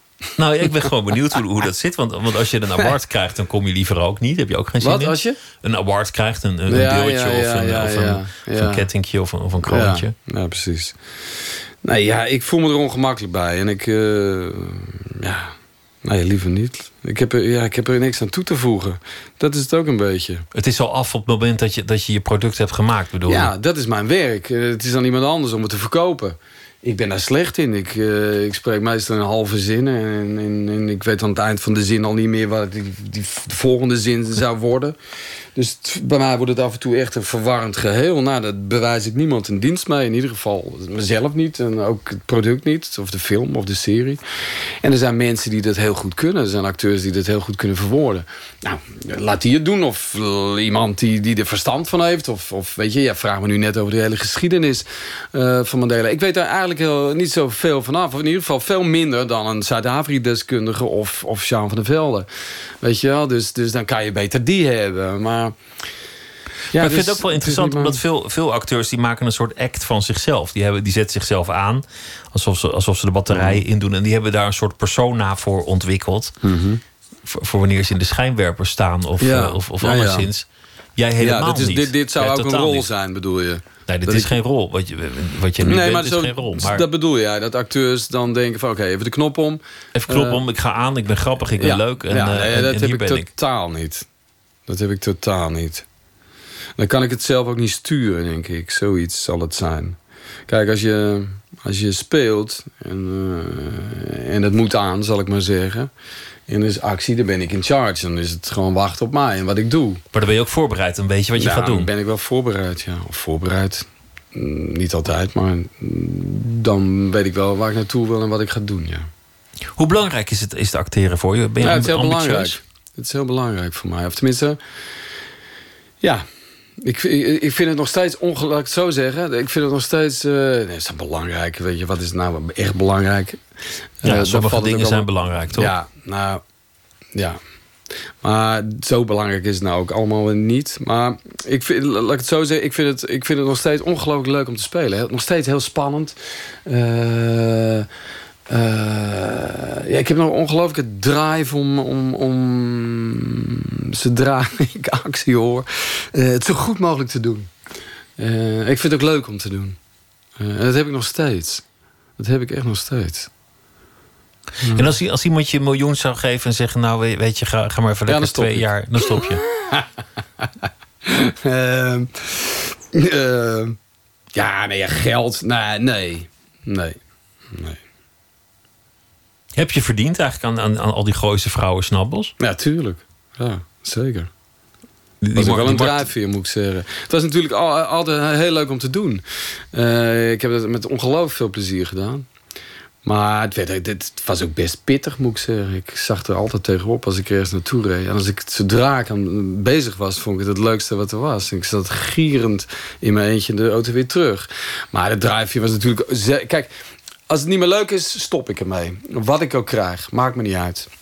Eh, eh, en dat is, dat is op een gegeven moment ook zo ver gekomen. Dat je denkt, ja, nee, ik ben er nou wel klaar mee. Ik vond het, zag er zo tegenop om naartoe te gaan. Maar dat ik het begon, dat was natuurlijk wel een drijf. Het geld was natuurlijk wel een drijfveer, zeker, ja. Het is ook wel mooi, dat, want, want Martin Morero die heeft het zelf gedaan... en is door dat soort snabbels in het gooi komen wonen. En dan, dan de acteur van de serie, die doet die snabbels in het echt. En die, nou ja, ik weet niet of, je, of, of, of Blaricum er al helemaal in zou zitten, maar... Om naartoe te gaan? Nou, eh, of, of het financieel al haalbaar zou zijn om ze... Voor mij? Ja. Ben je gek, man? Nee, dat ook weer niet. Nee, nee, dat ga, nee ben je gek. Nee, ja, hou op. Nee, ik woon in Amsterdam en ik ben ongelooflijk gelukkig in Amsterdam. Ik zou er nooit meer weg willen. Nee. Maar goed, ik denk dat een eh, twee etages in een grachtenpandje in Amsterdam... wel twee keer zo duur is als een groot huis in Blarikum, eh, moet ik zeggen. Nou, vergis je niet hoor, die zijn, die zijn ook, ook, ook ja, stevig tuurlijk. Maar ik bedoel. Amsterdam is, eh, dat reist de pan uit, man. Dat is niet te betalen. Volgens mij is het goedkoper om in het gooi te wonen in Amsterdam, hoor. Wat is de rest van je bestaan? Wat voor Niks. leven leid je? Niks. Nee. Het is gewoon werk, vrouw, Golf af en kindjes. toe een beetje, ja. Totaal niet interessant eigenlijk. Totaal niet. Daarom ook. Maar dat vind je ook echt volgens mij, dat je leven totaal niet interessant is. Ja, ik vind mijn leven heel interessant. Maar niet om hier te verkondigen of eh, in wat voor programma dan ook te vertellen. Ik bedoel, waar we het net over hebben. Ik bedoel, ik doe mijn ding. Of ik doe mijn ding, dat is ook een lulwoord. Ik, ik, ik speel een rol. En wat ik je net vertelde. Ja, en dan is het dan iemand anders om dat te verkopen. Dan hoef ik dat toch niet met, te verkopen met wat ik nog verder in mijn leven doe. Of ik golf, of ik... eh, ja, wat, wat heeft iemand anders daar nou aan? Eh, wat is dat nou? Ik, ik snap dat niet. Nou, een van jouw beste vrienden bijvoorbeeld is, is eh, Jack Wouters. Die, Ja. die, die, die, eh, die heb ik hier wel eens gehad. Die, die, die, Ja. die, die, ver- die vertelt alles over zijn Ja. leven. Dus ja, die- en- dat zegt hij al. Waarschijnlijk zei hij het al binnen vijf minuten. Ik heb hem toen bij... eh, bij hij zat zo opgesloten bij, hoe heet die gast? Nou, weet ik niet meer. We hebben het 24 uur met. En hij had apneu en hij had een kookverslaving. Nou, en dat duurt 24 uur. En er loopt er zo'n klok mee. En ik moest zo lang, binnen 10 minuten had hij alles, had hij alles al verteld. Dat je denkt, oké. Dus hij moet na nog 23 uur en 50 minuten. Waar gaan we het over hebben? Ja, ja die vertelde alles. En meteen. Ja, wel leuk. Heel Ja. gezellig. Ja. Je gaat een, een, een, een nieuwe reeks maken bij, eh, bij BNN, Vechtershart. En, en waarin jij een soort eh, boksorganisator bent. Ja. Een, een, een man die bokswedstrijden organiseert door mensen aan elkaar te koppelen. Ja. Die elkaar een paar stoten gaan, gaan geven. Ja. Ja, die is net begonnen. Die is gisteren volgens mij de eerste aflevering geweest. Het is helaas een beetje een laag kijkcijfer, geloof ik. Maar ik hoop dat het een beetje aantrekt. Maar ja, vechtershard. Eh, de wereld eh, van het eh, kickboksen. Of tenminste nu een beetje meer naar de MMA, maar dat is ook wat populairder. Maar, eh, Wat, wat ja. is dat, MMA? Ja, hoe heet dat? Martial arts. Oh, Mixed martial- martial, arts. mixed dus dat zijn arts. allerlei vechtvormen bij elkaar. Schoppen, krabben, bijten en... eh, Behalve bijten. Maar de rest, eh, en, en niet in de ogen prikken. En, maar voor de rest kom je een heel eind, ja. Mag een heleboel. Hoe heb je daarin verdiept, in, in, in die rol? Ja, daar heb ik helemaal niet in verdiept, man. Gewoon gaan staan en... En, en zeg je tekst. Nee, ja, god... Uh, ik heb, ik, heb, ik heb me daar niet in verdiept of zo. Niet in die wereld. Ik ben er wel heel erg geïnteresseerd. Ik vind het fantastisch dat UFC, die gevechten in die kooi... Dat, vind ik, dat vind ik rete spannend, echt. Het zijn twee mensen die tegenover elkaar staan. En dat, is, ja, dat gaat over leven en dood. Nou, dat, dat is oer, oer. Kijken, dat, dat vind ik zo spannend om naar te kijken. Die, die staan echt om elkaar gewoon het licht uit de ogen te slaan. Ja, zo'n scheidsrechter die zegt, ja, begin maar. Dus wie deelt de eerste tik uit, weet je wel? Uh, ja, dat is, dat is, dat is... Ja, dat vind ik geweldig om naar te kijken. Dus daar, in, in die zin, uh, ik heb me er niet verdiept... maar ik, ik, ik voel wel die liefde voor die sport, ja. En Absoluut. die energie, maar, maar jouw ja. personage... Dat, dat, dat is nee, ook die, mooi, heeft, die hoeft helemaal niet te vechten. Nee, maar goed, die brengt die lui bij elkaar... en, en ja. zijn, zijn, uh, zijn, zijn carrière en leven hangt er ook vanaf. ja. ja, dat is een personage, ja. Nou ja, bedoel, je, je verdiep je in het personage. Je, je kijkt in zo'n script, wat is het verloop van zo'n personage? Waar gaat het naartoe? Uh, ja, wat voor scènes zit je? Is die man bang of is die man zelfverzekerd? Of uh, is hij naïef? Ziet hij die, die, al die gevaren niet? Ik bedoel, zo kijk je naar een rol. Ik, ik hoef me niet te verdiepen in de vechtsport of zo. Je kijkt gewoon naar de tekst, daar begin je mee. Die mm -hmm. lees je een paar keer voor. Mm -hmm. Terug naar uh, Bram Fischer, de, de, de première die is in, in Zuid-Afrika. Nee, de première is al geweest in Nederland. Het Movies That Matter Festival in Den Haag. Maar er kwam, er kwam ook nog een première in, in Zuid-Afrika. Nou ja, er komt, ik, ik weet niet wat er, wat ermee gaat gebeuren. Dat is, uh, nog, uh, ligt nog in het ongewisse. Ik weet het niet. Uh, er was sprake van het festival in Durban. Maar dat is pas in september. Ehm ja, ik, ik, misschien dat ze toch iets eerder gaan doen. Dat zou kunnen, maar dan weet ik niet wanneer en hoe. En welke hoedanigheid. Of dat in een festival valt of dat dat gewoon los is. Uh, ja, dat, dat weet ik eigenlijk niet goed. Je merkt het maar ze staan er wel uh, te trappelen. Om hem te zien. In Zuid-Afrika, omdat het voor hun een belangrijk figuur is. Een ja, het is zeker een episode. belangrijk figuur. Het is ook uh, voor het eerst dat bijvoorbeeld een, Nelson Mandela gespeeld wordt door een Zuid-Afrikaan. Alle films die je tot nu toe hebt gezien of hebt kunnen zien met een Nelson Mandela erin. Dat is of een Brit of een, uh, of een Amerikaan. Of, uh, en nu voor het eerst een Zuid-Afrikaan. Dat is eigenlijk heel belangrijk voor, voor Zuid-Afrika. En ja... Uh, ja, iedereen is ook gewoon ongelooflijk benieuwd naar die film. Kijk, Bram Fischer is in, in Zuid-Afrika toch echt wel iemand met, met een statuur, met een staat van dienst. En belangrijk geweest voor het, voor het land, voor de, voor de geschiedenis van het land. En, uh, dus uh, die heeft daar een hele andere betekenis. Dus eigenlijk is het echt een film voor Zuid-Afrika. Dankjewel dat je erover wilde komen vertellen. Je hebt je duchtig geweerd, Peter Paul Muller. het was leuk om je hier, uh, om je nou, hier te graag hebben. gedaan. We gaan luisteren naar uh, Shins met A Taste of Honey.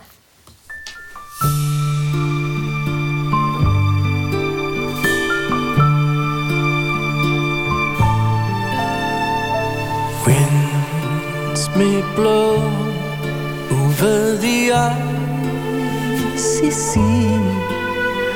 I'll take with me all the warmth of thee, a taste of honey, a taste much sweeter than wine.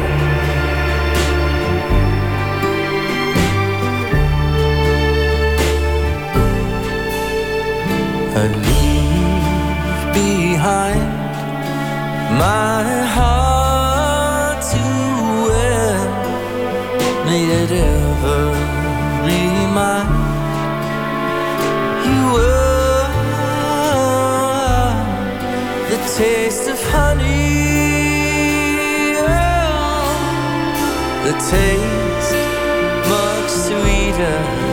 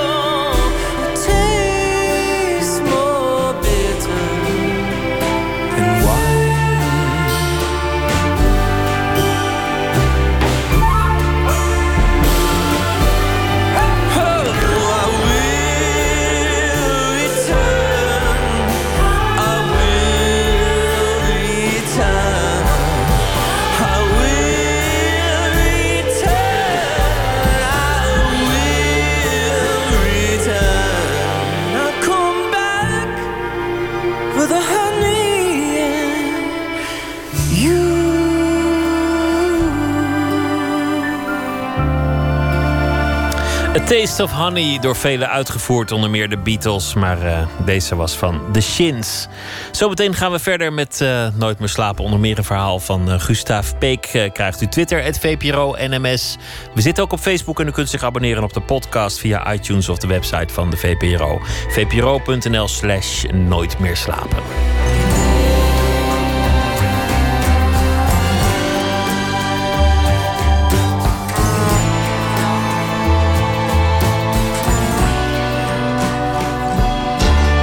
Radio 1. Het nieuws van alle kanten.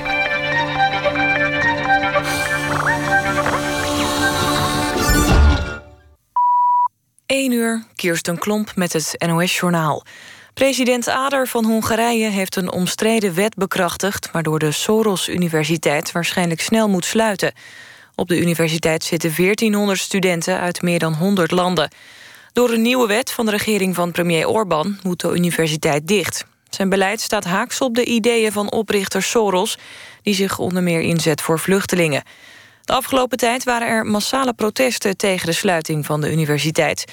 Studenten en hoogleraren hoopten dat president Ader de wet zou tegenhouden, maar dat is dus niet gebeurd. De politie heeft in Utrecht een man opgepakt die verdacht wordt van 17 plofkraken in Duitsland. Het gaat om een Marokkaanse Nederlander van 28. Er liep een Europees aanhoudingsbevel tegen hem. Zijn handlanger is nog spoorloos. De politie kwam de twee vorig jaar op het spoor... toen agenten in een gestolen auto spullen vonden... die voor een plofkraak waren bedoeld. Mogelijk horen de verdachten bij de Audi-bende... een groep Nederlanders die geregeld plofkraken pleegt... net over de Duitse grens... en in Audi's op de vlucht slaat. Een vrouw van 27 die gisteravond in Hellevoetsluis werd doodgestoken... was hulpverleenster bij een instelling voor beschermd wonen. De verdachte is een cliënt van haar, meldt de politie. De vrouw werd voor een jongerencentrum neergestoken. Daar werd ook de 28-jarige verdachte opgepakt. Over zijn motief is nog niets bekend. Voetbalclub Fortuna Sittard heeft van de KNVB zes punten aftrek gekregen... omdat de club de financiën niet op orde heeft. Fortuna zakt daardoor naar de 17e plaats in de Jupiler League. Tegen de straf is geen beroep mogelijk. Eerder dit seizoen kreeg de club al drie punten in mindering. Vorig jaar ging Fortuna bijna failliet. Het weer vanuit het noorden langzaam meer bewolking. Het koelt vannacht af naar 1 tot 5 graden. Overdag ook bovenwegend bewolkt met hier en daar een enkele bui. Het wordt dan een graad of 12. Dit was het NOS Journaal. NPO Radio 1. VPRO. Nooit meer slapen.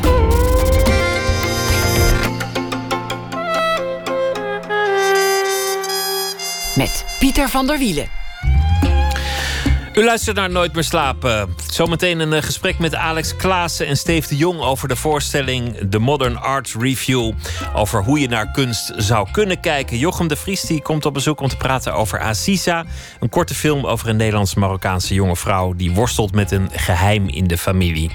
Gustav Peek die is de schrijver eh, deze week. Hij zal elke nacht een verhaal maken bij de voorbije dag. Maar eerst het culturele nieuws.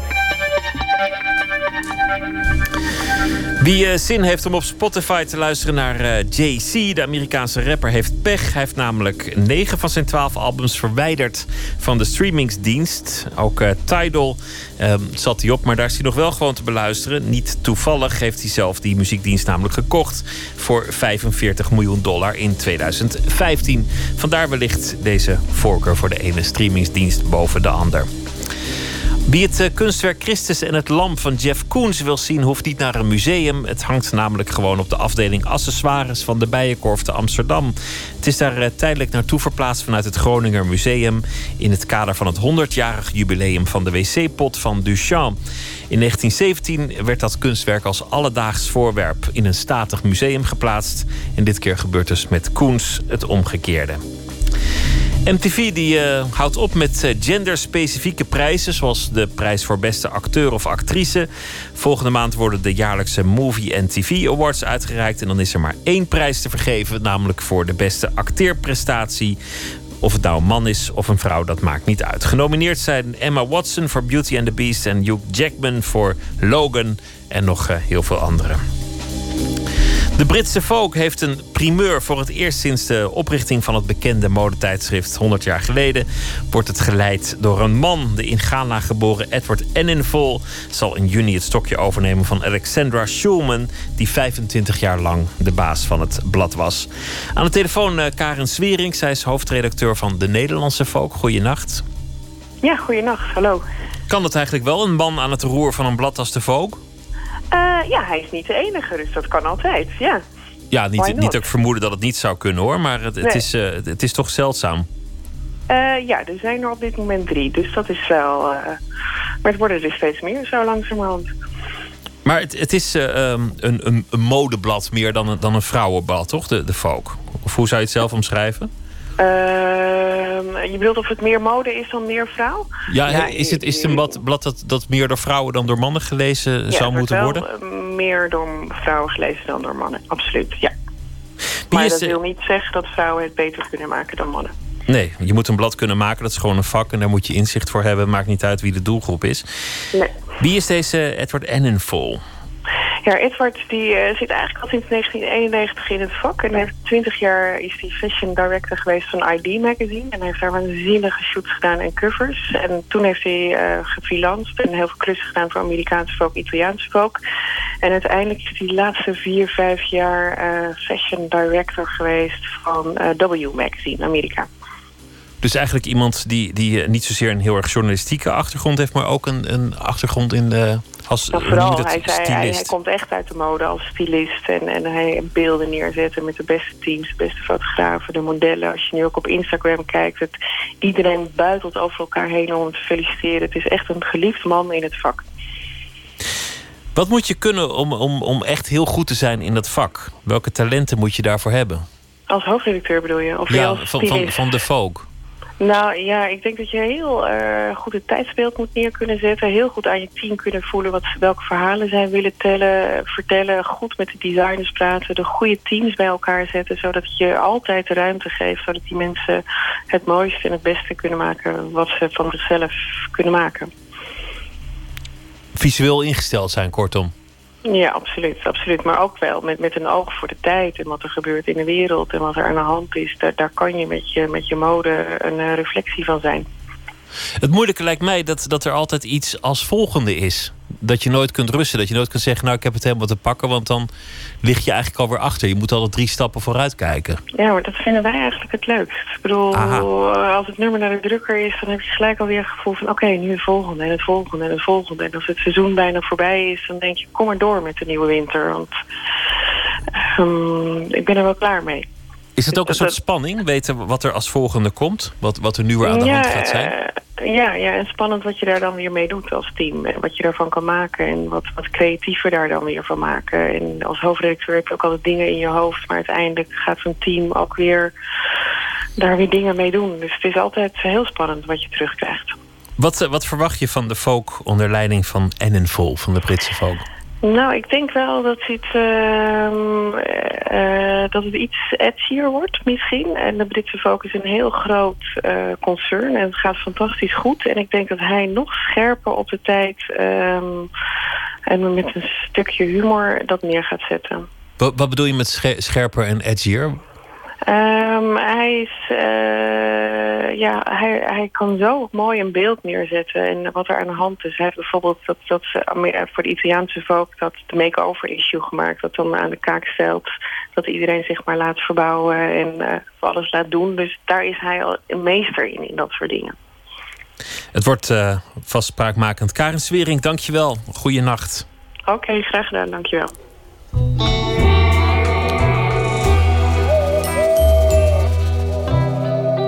De Belgische formatie Het Zesde Metaal maakt muziek in het West-Vlaams, de eigen moedertaal. Het nummer Onderbemand gaat over eh, de zoektocht naar uh, hulp voor psychische problemen.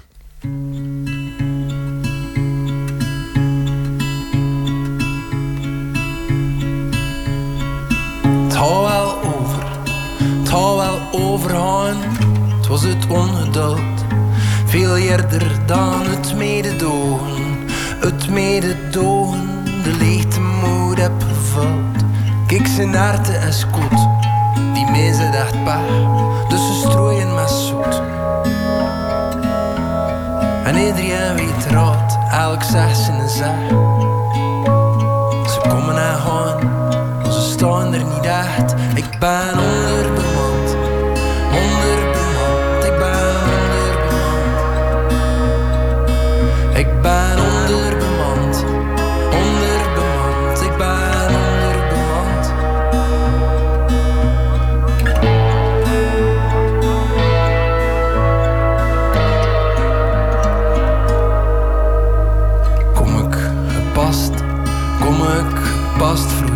hier geen oordeel klaar. Veel eerder wou hier als gasten zei, klap maar het past. Hier er horen naar, en zwegen en schot, maar babbelt en totert een klein onderhoed. Mijn bladers verdord, hij gaf niet water.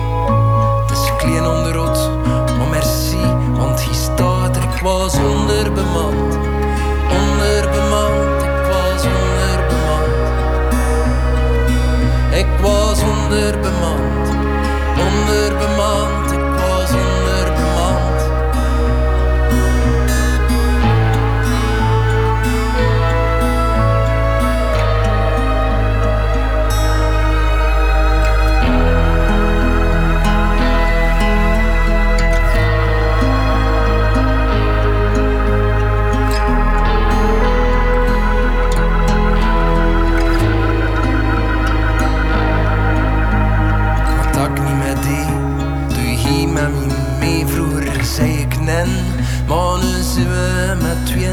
Wat ik niet meer deed, doe je hier met me mee. Vroeger zei ik nen, maar nu zijn we met tweeën. Ik ben niet meer alleen, ik ben niet meer alleen. Ik ben niet meer alleen,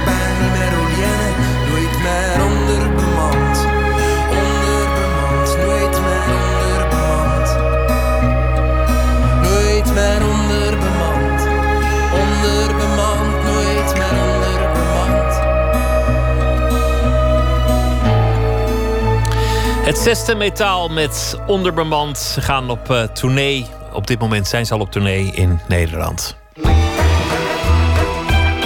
Nooit meer slapen. Misschien heeft u het ook wel eens gezien op een eh, expositie van hedendaagse kunst. dat mensen vol bewondering stonden te kijken naar de brandblusser. Vorig jaar legde een 17-jarige jongen bewijs van grap een bril op de vloer in het San Francisco Museum of Modern Art. En ook daar dachten de bezoekers dat het een van de kunstwerken was. En dat is eh, de oude discussie met eh, kunst. Noem het kunst en het is vast ook wel kunst. Je kunt er lacherig over doen, maar je kunt er ook op een andere manier met een lach naar kijken. Dat doen theatermakers Steve de Jong Alex Klaassen met hun Modern Arts Review. Een beetje zoals die jongen dat ook zei in San Francisco. Het is een kans voor mensen met een open geest. Een reportage van Eliane Meijer. Bonjourtjes. Ah, George, wat zie jij eruit? Ja, ik ben braak. Ja, dat weten we. Jij bent George Braken, de beroemde skier Nee, nee, nee, nee, nee, ik bedoel, ik ben braak. Ik heb een kater, een chat. Ja, dat is een lachband. Maar geloof me, de sfeer zit er bij de Modern Art Revue sowieso goed in. De typetjes volgen elkaar snel op. De ene na de andere kunstenaar komt voorbij. En de artistieke stromingen buitelen over elkaar heen. Ik zeg bonjour allemaal. Mag ik jullie voorstellen aan mijn nieuwe protégé, signor Salvador Dali. Hij is Spaans. Buenas noches allemaal. Het is een kunstgeschiedenisles in sneltreinvaart. En dat terwijl de kunstwerken die getoond worden van karton en verf zijn. echte humor, hè? Kijk, onze, de manier van vertellen is, is natuurlijk humoristisch en licht en van karton en uh, geknutseld. Maar het is niet zo dat we daarmee de, de, de monarchist onderuit halen. We proberen er juist op die manier een ode aan te brengen. Zegt theatermaker Steve de Jong. Dat we geven eigenlijk een soort, maar, een soort kleine puzzelstukjes. En misschien dat mensen na afloop zelf eens denken... ik ga eens dat kunstboek wat in de kast het openslaan... en dan, oh ja, dit is dus Cézanne. De Jongs missie is de operette te redden. Al speelt hij nu dus een ouderwetse revue. Samen met cabaretier en acteur Alex Klaas. Er wordt natuurlijk door sommige mensen heel ingewikkeld over gedaan. Omdat ze vinden dat ze er ingewikkeld over moeten doen. Of dat je. Ja, het hele, het hele elitaire gedoe. Ik vind het heel fijn vaak als ik iets niet begrijp. Uh, maar dat het je wel iets doet. Je hoeft niet altijd met je verstand te begrijpen. En dat is natuurlijk ook wat heel veel kunstenaars hebben willen uitlokken. Een soort hele primaire reactie. Kijken. Blijf allemaal kijken. 1, 2, 3. Ja. Ja. Nou, zo, zo reageerden mensen destijds dus ook op moderne kunst. Hè? Zo moet je een beetje voorstellen. Kunst als dat waar je verstand op stuk loopt. De moderne kunst begint daar als je het even niet meer snapt. Maar in de kunstwereld is die soms heel prettige verwarring verworden tot nodeloos ingewikkeld gedoe, vinden Klaassen en de Jong ik hou erg van, uh, van kunst, maar ik heb wel door mijn ik heb opleiding een soort haat-liefde verhouding met het uh, onderwerp gekregen. Ik ging naar de Rietveld en dat ging altijd over concepten en het was allemaal eigenlijk vreselijk ingewikkeld. En dan raak je helemaal vast en dan denk je, ik wil dit eigenlijk helemaal niet en uh, ik snap het niet. Maar eigenlijk door deze voorstelling is het weer veel meer een liefdeverhouding geworden met kunst. Dat je denkt, god ja, hoe zit het eigenlijk precies? Dan krijg ik toch weer zin om naar een museum te gaan. Ja, heel veel moderne kunst is in, in beginsel ook nooit heel erg zwaar geweest. Bijvoorbeeld uh, Lights Going On and Off van Martin Creed komt voort uit dat zijn uh, moeder vroeger toen hij op het toilet zat... het lichtknopje aan de buitenkant, deed dat voor de grap, dan heet het aan en uit. En dat is waar dat idee uit is geboren oorspronkelijk. Er staat iemand tegen dit knopje. Ik sta er ergens tegen. Nou ja. En ik denk dat dit veel dichter bij mensen staat op deze manier dan op een hele hoogdravende manier met allemaal ingewikkelde woorden kunst uitleggen. Want als je dus in die kunstenaars verdiept, zoals Martin Creed, dat is gewoon iemand, een, een, een jongen die eigenlijk. Het museum is zijn speeltuin. En hij, hij, als een soort kind maakt hij kunstwerken. Die dus ook heel raar zijn en die we ook allemaal niet snappen. Maar je hoeft er echt niet naar te denken. Oh ja, nou, oh, oh, ik, vind het ontzettend leuk. Doe iets met me. Oh ja, ik word er vrolijk van. Het is ook Een lege museumzaal waarin het licht continu aan en uitgaat. Martin Creed won er in 2001 de prestigieuze Turner Prize mee. En dat voerde uiteraard het debat over of dit nu één grote grap was of serieuze kunst met een hoofdletter K. Maar als je dat debat nu eens weglaat, zegt ook Johan Idema. Nou, wat ik heel leuk vond is uh, dat de reactie op het kunstwerk, uh, dat ze die ook meenamen. En dat was bijvoorbeeld met het werk van Martin Creed, waar het licht aan en uit ging. Dat, ja, daar kun je natuurlijk heel droog naar gaan kijken. Maar het is natuurlijk ook heel leuk om daar dan vervolgens te zien hoe mensen daar verrast door zijn of, of kwaad worden of eh, dat ze er echt niks van snappen. En dat, ja, dat hoort allemaal bij het kunstkijken en dat, dat, dat is ook het museum natuurlijk. Johan Idema noemt zichzelf gepassioneerd pleitbezorger van vernieuwing in de cultuurwereld. Kunst moet anders naar het publiek worden gebracht. Zou je Steve de Jong en uh, Alex Klaas er in een museum willen zetten? Ja, het zou een geweldige clash zijn. Dus uh, uh, ja, de, de serieuze, uh, rituele manier zoals veel moderne kunstmusea nu kunst presenteren. En hun ja, hilarische sketches ertussen. Dat, dat zou denk ik heel leuk zijn. En ja, ook zeker als een soort ja, wake-up call. Een soort ja, voorbeeld. moet eigenlijk zo'n showcase zijn hoe het ook anders kan. Ja, absoluut. Een wake-up call voor wie dan?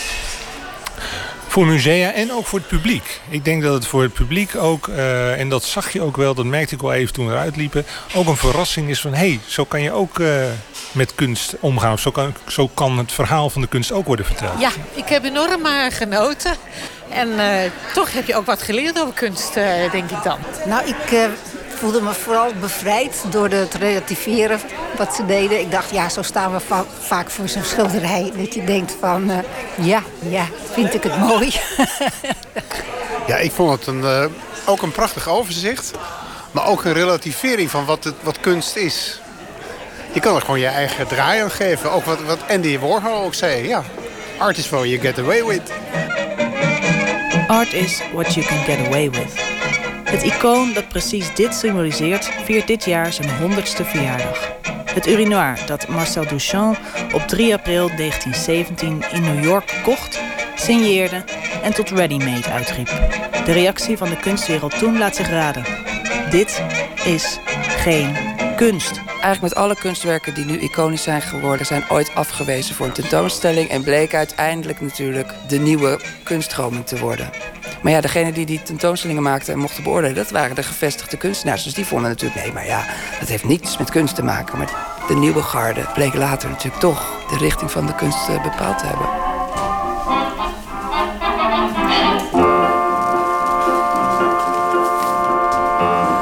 Symbolisme, futurisme, rayonisme, forticisme. New British culture. Dadaïsme, minimalisme. Het moment dat, die, eh, dat urinoir werd gepresenteerd in het museum, hè, dat, daar beginnen zij ook mee. Dat is eigenlijk het moment dat eh, kunst heel conceptueel is geworden. En dat het een soort denkwerk is geworden. De manier waarop we kunst presenteren is te eenzijdig, zegt Johan Idema. Alle zintuigen moeten worden aangesproken, niet alleen het intellect.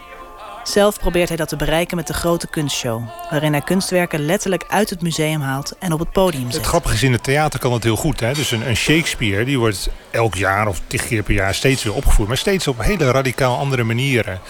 En eh, dus op andere manieren een kunstwerk steeds interpreteren, vertellen. En dat is belangrijk. En musea zie je nu eh, in één model vast. Namelijk de White Cube als verhaal. Dus minimalistisch presenteren met hele kleine bordjes. En heel rustig. En dat is op zich een goede manier van vertellen. Maar je zou nog op heel veel andere manieren kunnen vertellen over kunst. En... ehm, je ziet ook steeds meer dat de aandacht naar historische tentoonstellingen, historische kunst uitgaan. Dat is vaak figuratieve kunst. Hè?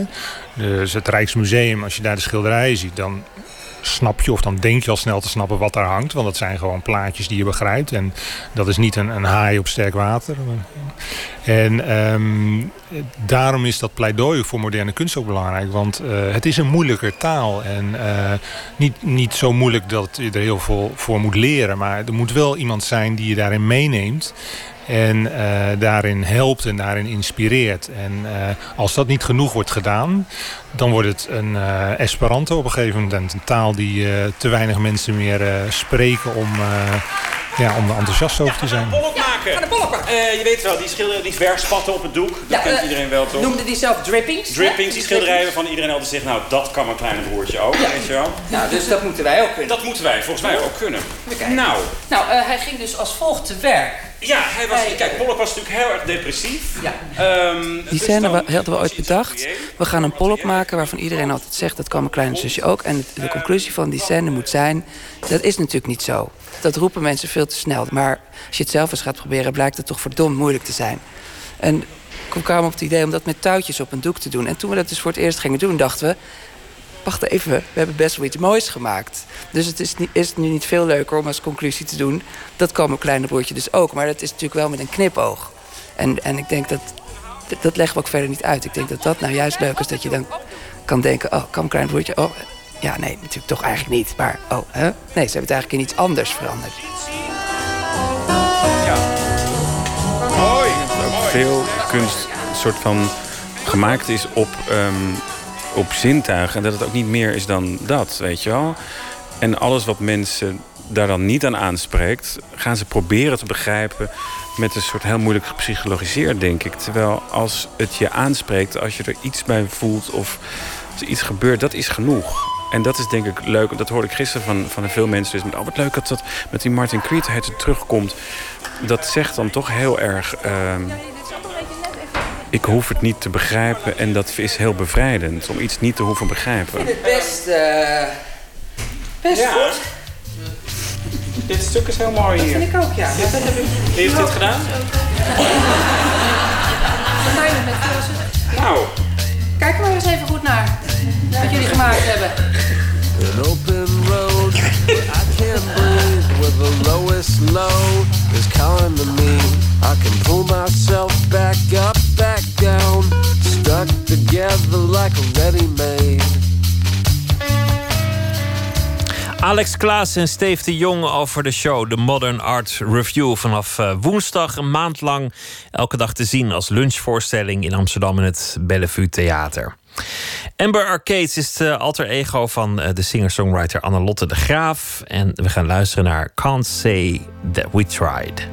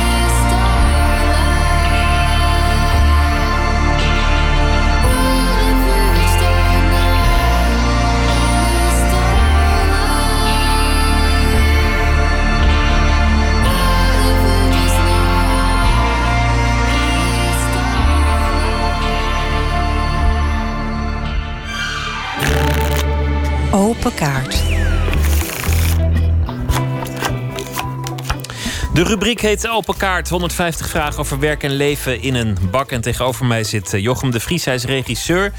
2009 werd een van zijn films getoond op het eh, filmfestival van Cannes. De korte film Missen was dat. Zijn eerste lange speelfilm was de film Cornea uit 2014. Komende week wordt zijn nieuwe korte film vertoond op het festival Cinema Arab Aziza. En dat is een eh, festival dat de Arabische wereld van binnenuit wil zien. Het gaat over een Nederlands-Marokkaans meisje dat worstelt met een probleem. Haar oudere probleem heeft door dat er iets niet in de haak is. En houdt haar goed in de gaten. Nou, dan heb ik al eh, eigenlijk nog niks weggegeven. Jochem de Vries, hartelijk welkom. Dankjewel. Vertel eens over het ontstaan van de film. Eh, het ontstaan van de film is eigenlijk... eh, ja, dat moet ik eigenlijk vertellen. Ik, ik, ik heb een Marokkaanse familie. Mijn vrouw, haar ouders komen uit Marokko. En het is eigenlijk een, een verhaal... Het zijn eigenlijk twee verhalen uit, uit de familie... die ik een beetje heb samengebracht. Ehm, en eh, tot dit verhaal. En het is een... ehm, ja, eh, eh, ik, ik heb ook natuurlijk... het is natuurlijk fictie. Hè? Ehm, maar ik heb wel een soort van de, de, de, de belangrijkste dingen die ik wilde vertellen... Ja, die zitten daar wel in. hè. Maar die, die, dat is in het kort. waar het vandaan komt. Het gaat over een, een taboe. Het meisje is ongewenst zwanger geworden. En eh, ja, die, die worstelt met een probleem. Wat moet ze doen met die zwangerschap? En die broer die houdt haar in de gaten als een ware chaperone. Daarmee ook het, Ja. eh, het, het, het prachtige cliché van, van de oudere broer in de Arabische wereld eh, omarmend. Ja. Waar ze ook gaat, hij is daar. En, en dat, dat lijkt uit te munten, uit de monden op een, op een enorme strijd. Op een enorme explosie. Maar hoe dat afloopt, dat, dat houden we verder in het midden. De kracht vond ik dat, dat, dat het nergens wordt uitgelegd of ingevreven... of dat je nergens bij de hand wordt genomen als kijker. Het, blijft heel impliciet. Ja, ja dankjewel. Dat, was, het, was het ook het streven om dat het tegen te stre- gaan? Nou, het is, ik, vind het altijd een, ik vind het altijd een moeilijke...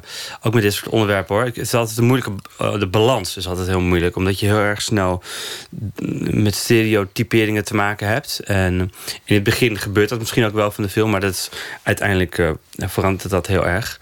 En is het echt gewoon een verhaal over een broer en een zus. En, ehm, eh, en, en dat in elk gezin... zou kunnen gebeuren. Ehm, en ehm, de, ja, de- dus het is, het, het, de balans is altijd heel, heel moeilijk te vinden. Van, en ook hoe, hoe, hoeveel je vertelt, zeg maar. En, eh, En ook de balans tussen hoe universeel het verhaal is... of in hoeverre het gaat over eh, Nederlands-Marokkaanse gezinnen... En, en de taboes die daar leven. Ja, nou, voor mij gaat het dus eigenlijk niet zozeer over, eh, over dat taboe en over dat ongewenst zwanger zijn, maar het gaat het echt over een broer en een zus. En over dat ehm, zij eh, in hetzelfde schuitje zitten. En dat ze eh, eigenlijk eh, heel veel van elkaar houden, maar dat eigenlijk nooit uitspreken. Ehm, en dat, dat ik heb ook heel veel ook lopen denken tijdens het schrijfproces. aan ehm, en dat is dan even heel persoonlijk, maar als ik, als ik zeg maar mijn achtergrond vergelijk met, dan met de achtergrond van mijn vrouw, zeg maar. Ik zat altijd een beetje te denken over, het, over liefde ten, over, ten opzichte van je ouders of, of je familie. Ehm, ik ben altijd gewend om alles uit te spreken tegen- tegenover mijn ouders. Een hele transparante band te hebben. En ik beschouwde dat altijd als soort van... Nou, dat is echt ultieme liefde. Maar in haar gezin is dat, was het eigenlijk wat, min, is het eigenlijk wat minder. En, maar is die fysieke band juist heel erg sterk. Het is lichamelijk. Je om, om, armt elkaar of je Ja, ja en dat vond ik eigenlijk heel mooi om te ontdekken. Dat liefde is, dat is ook liefde. Hè? Dat je, je hoeft niet altijd, alle problemen hoeven niet altijd op tafel te liggen. Je hoeft niet altijd alles te hoeven zeggen. Maar je kan nog steeds heel veel van iemand, om iemand geven, zeg maar. Dus ehm, dat vond ik zelf een, een mooie conclusie. Het kleine gebaar, dat is Ja. ook, ook waar het in de film wel over gaat. Een, een onderliggend thema, wat, wat ik wel mooi vond, is, is die, de, de broer die werkt op de taxi. Die vindt zichzelf eigenlijk de grote jongen.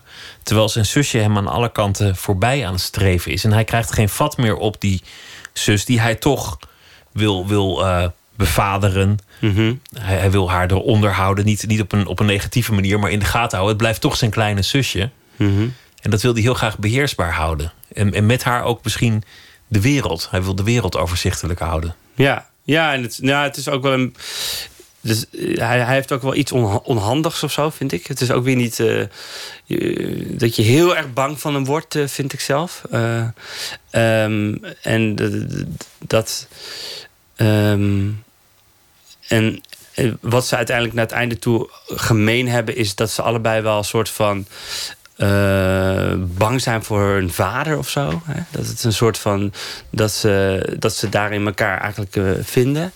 Ehm, maar ja, in, in eerste instantie is hij, is hij heel erg beschermend. Maar daar zit ook wel een soort van. Ja, jaloezie achter, denk ik. Dat hij zeg maar toch ook wel jaloers is op haar. Je doet het met, eh, met Marokkaanse acteurs. Hoe heb je dat gedaan als, eh, als regisseur om, om zeg maar, zo'n gezin te schetsen terwijl je zelf misschien een relatieve buitenstaander bent? Ben je met hen door het script heen gegaan voor, voor aanpassingen? Of? Ja, uiteraard, uiteraard. Maar ik voel me totaal geen eh, buitenstaander hoor. Helemaal niet? nee, ik, ik, ik, ik kan me nog herinneren, ik heb zelf ook wat Marokkaanse lessen gehad. En eh, dat tijdens het cast, eh, dat de acteurs tegen elkaar zeiden van kijk uit eh, wat je zegt, want hij verstaat het hoor. Dus Zo buitenstaander was je al nee, met al dus, niet. eh, en, maar we, en we hadden een hele, ja, we hadden gewoon een hele open, open samenwerking. Dat was gewoon, we hebben gewoon heel veel, heel veel gedeeld en heel veel persoonlijke verhalen gedeeld. En, eh, die op elkaar lijken. En weet je, uiteindelijk gaat het, eh, gaat het niet heel erg over die achtergrond, maar gaat het gewoon heel erg over. eh, Een broer en, en een zus. Je, je hebt al één keer op het filmfestival van Cannes een film vertoond ge- gekregen, wat natuurlijk echt prachtig is. Mhm. En, en dat was al, alweer een tijdje geleden, dus, dus nog iets meer aan het begin van je, van je carrière. Met, meteen een daverend succes. Mhm. Wat, wat hoop je van deze film? Ja, dat, dat, is- dat is hetzelfde natuurlijk. Dat is evident. Alleen, het is gewoon heel erg moeilijk. De concurrentie is natuurlijk moordend. Ehm, dus ja, eh, ja, we sturen hem in naar eh, natuurlijk weer de grote festivals. En dan hoop je op dat ene telefoontje. Dat zou wel mooi zijn natuurlijk. Ja, dat zou Ja. heel leuk zijn. Ja, en het zal vooral ook omdat het een, het soort project... het is weer een project wat eh, redelijk eh, zelf gefinancierd is. met heel veel bereidwilligheid en vrijwilligheid... en heel veel ehm, eh, Marokkaanse ondernemers uit de buurt... met meer dan 120 Marokkaanse vrouwen... die- zijn, hebben, eh, zijn komen figureren voor niks. Eh, ja, is het ook, zou het ook gewoon heel leuk zijn. En de, de hoofdrolspeelster die zag ik al eerder dit jaar in de film Laila M. over, over terrorisme. Ehm, echt een ontdekking, want dat was volgens mij haar eerste grote film. Ja, klopt. En, en, Ja, het is echt een, een ja, talent. En dat zachtjes uitgedrukt. ja, echt, echt van genoten. Hoe, hoe heet ze ook alweer? Nora El Koussour. Ja. Laten we beginnen met eh, de kaarten. Hier zijn ze.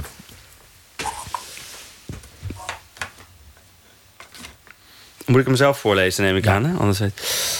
Wat vinden je ouders van je werk? Nou, mijn ouders die zijn apetrots. Mooi.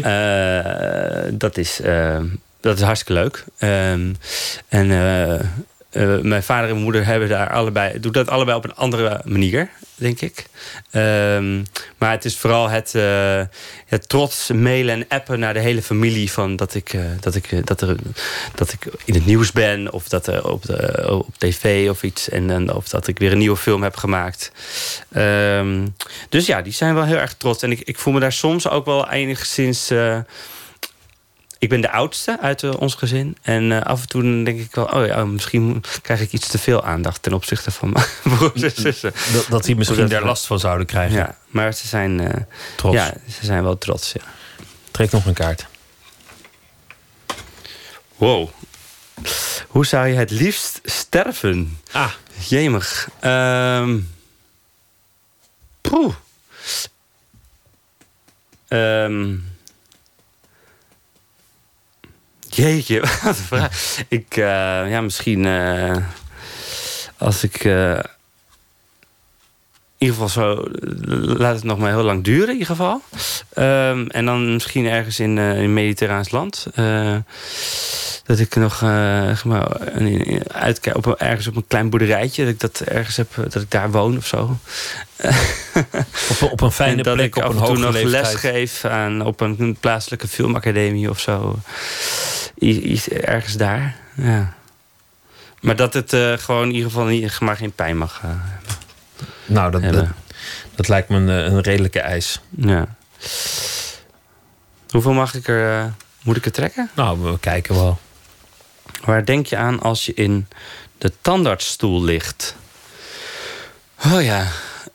Dan denk ik heel vaak aan de dingen die ik wil vragen tegen mijn tandarts, maar dat ik dat niet kan zeggen, omdat, omdat hij in mijn mond bezig is met zijn dingetjes. En wat, wat voor dingen wil je vragen? Tandheelkundig eh Nou ook, eh, nou, ook vooral dingen die ik wil delen over, mijn, over waar ik mee bezig ben. Eh, mijn tandarts die fotografeert ook vogels. Mhm. Ehm, als hobby. En die heeft hij dan ook overal gefotografeerd, eh, ingelijst, opgehangen in de, in de praktijk. En daar wil ik dan vaak dingen over vragen. Maar dat is altijd heel lastig en het is ook altijd weer heel snel voorbij. Gelukkig. Ehm, daar, daar denk ik dan aan. Ja. Laten we nog geen doen. Hoe zorg je ervoor dat je je zin krijgt? Ehm, ja, ik denk om, dat ik dan een beetje ik gewoon chagrijnig word als ik het niet eh, krijg. Functioneel chagrijnig, gestuurd? Heb je Ja. controle over dat chagrijn? Of, of, of, of ja, ik, het een beetje stommetje spelen wordt het dan. Vooral Ja, ja. dingen niet eh, gewoon een beetje eh, stil zijn. Stiltes laten vallen. Ja, stiltes laten vallen. Ja. Dat vinden mensen dan ongemakkelijk. Ja, denk het wel. En dan heb ik het over meer de privé, eh, niet zozeer in werk gerelateerd, denk ik. Dan is het Dat, dat, dat is meer iets anders. Dat is meer dan gewoon heel veel, heel veel door, doorgaan en doorzetten. Ehm, Nou, dat is, dat is wel interessant tot, tot op wereldniveau aan toe. Donald Trump heeft daar veel over verteld. Dat hij, dat hij gewoon zijn eis stelt. En dan, dan als die ander niet akkoord ging, zei hij hetzelfde nog een keer en nog een keer. En dan ging hij gewoon eindeloos door. Terwijl hij een beetje rood aanliep. En vroeg of laat gingen die mensen overstag. Ja. Wonderlijk, Ja, toch? maar- Eigenlijk ja. een soort kleine kinderen. Ja, maar het blijkt ook dat het, dat dat in de politiek dan weer anders werkt dan in het bedrijfsleven, toch? Hebben we, hebben we recent gemerkt bij hem. Ja, tot nu toe werkt het nog niet echt Nee. voor hem. Nee, Nee. dat is waar. Dus ik denk niet dat ik veel, veel van hem moet gaan kopiëren. Nee, niet, niet voor jouw sector, denk ik. Nee. Welk woord zeg je te veel? Ja, het zal wel um zijn. Um? Ja. Ja, die zeggen wel allemaal te veel. Ja. Voor de rest zou ik het eigenlijk niet weten. Nou, we hebben er nog geen. Zo. Waarin lijk je op je ouders? Ehm, dat is wel een leuke vraag. Nou, ik denk dat. dat ehm, mijn vader is wel. eh, vind ik wel heel sociaal en heel, eh, hoe heet het? eh, makkelijk toenaderbaar of zo. En heel erg eh, zen. Eh, dus dat, dat relaxte, dat heb ik denk ik wel een beetje van hem. En, eh, en mijn moeder is wel echt wat, wat meer gedisciplineerd, maar wel ook een, een, een doorzetter. Dat heb ik dan wel weer me- meer, weer van haar. En wat, dus een beetje de combinatie tussen wat je eigenlijk in ook wel eh, ja, als, als, als filmmaker moet hebben. Dat je, je, moet, je moet ook een beetje laveren met in de creatieve en de kunst zien, om het zo maar te zeggen. Of weet je, een beetje. eh, En, en, en, en, en, en tegelijkertijd moet je ook gewoon je projecten proberen van de grond te krijgen, zeg maar. Heel praktisch zijn en Ja. het overzicht bewaren. En ook Ja. gewoon eh, zakelijk het doorzetten. Zoiets. We doen er nog één. Ja. Wat doe je om jezelf te troosten? Ehm. ik, moet niet, ik ben niet heel vaak eh, verdrietig, eigenlijk. Ehm, ik, ik, ik, ik ga heel snel eh, relativeren, eigenlijk. Ehm, misschien wel iets te va- vaak probeer ik dat ook bij anderen. Maar, maar Dat relativeren is het ook, ook rationaliseren? Ja, ja, ja. Gewoon heel analytisch. Heel snel proberen weer een knop om te zetten. Ja. Ja, als ik dan denk aan projecten die niet doorgingen of zo, dan ben ik daar niet heel lang van stuk. Maar dan probeer ik snel wel eh, een andere weg te vinden of zo. Ja. Lijkt me ook een verstandige houding. Ja. De film is eh, te zien vanaf eh, 14 april op het eh, festival Cinema Araab, Aziza. En eh, is te zien in Rotterdam, Amsterdam, Maastricht en ook op eh, andere plekken. En eh, hopelijk ook eh, op het festival in, eh, in Cannes. Dat hoop ik voor je. Jochem de Vries, dankjewel. Ja, graag gedaan. De liedjes van Bob Dylan zijn door vele anderen uitgevoerd. Een van de mooiste albums is eh, Black America Sings Dylan. How Many Roads heette dat album met allemaal soulvolle uitvoeringen. Zoals ook eh, deze Brooke Brenton met Don't Think Twice, It's Alright.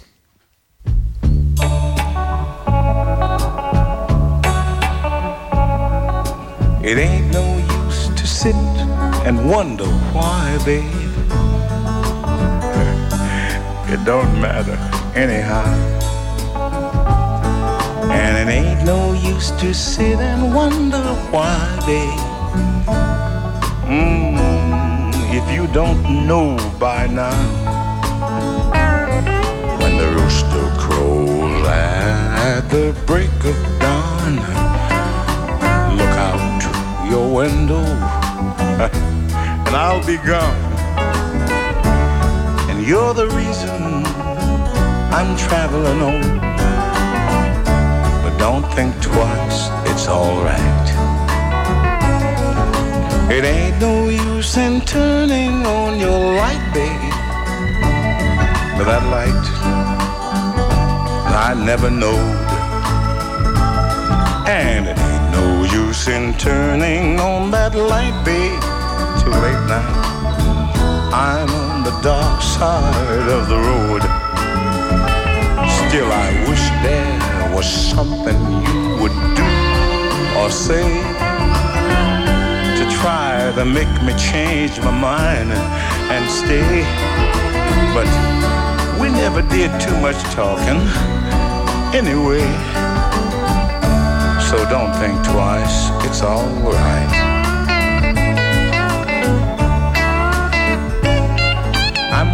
Walking down that long, lonesome road, babe.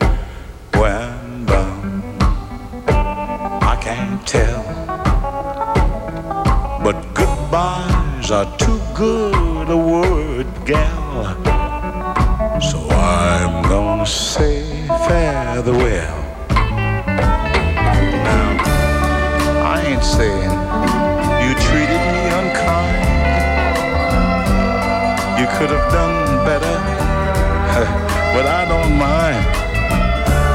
thing is, you just wasted my precious time.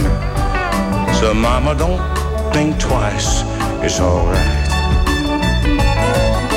It ain't no use in calling on my name like you did before. It ain't no use in calling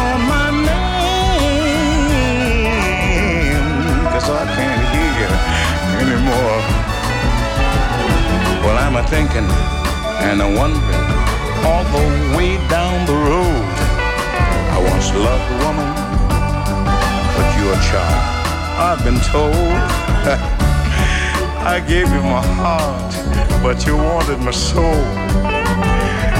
But don't think twice, honey, it's alright. I said, don't you. Brooke Benton, Don't Think Twice, It's Alright. Eén minuut, een reeks verhalen in 60 seconden. Deze heet Beste Inbreker. Ja, ik had eigenlijk al geen dure spullen. En eh, ja, ik heb een heel oud klein computertje.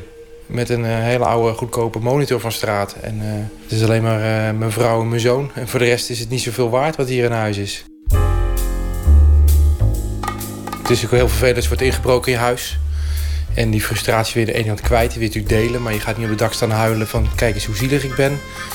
Dus ik had voor mezelf de geesten door het briefje op te hangen op alle ramen van mijn benedenhoekwoning met de tekst... eh, beste inbreker, na drie inbraken in 18 maanden valt hier echt niks meer te halen. Maak anders een afspraak om te komen kijken en daaronder mijn telefoonnummer. Ja, haal de statistieken erbij. Ik denk dat je, als je stadsbewoner bent, dat je toch een aantal keer in je leven de klos bent qua inbraken. Dus ik ben er waarschijnlijk de rest van mijn leven nu vanaf. Eén minuut gemaakt door Jair Stijn.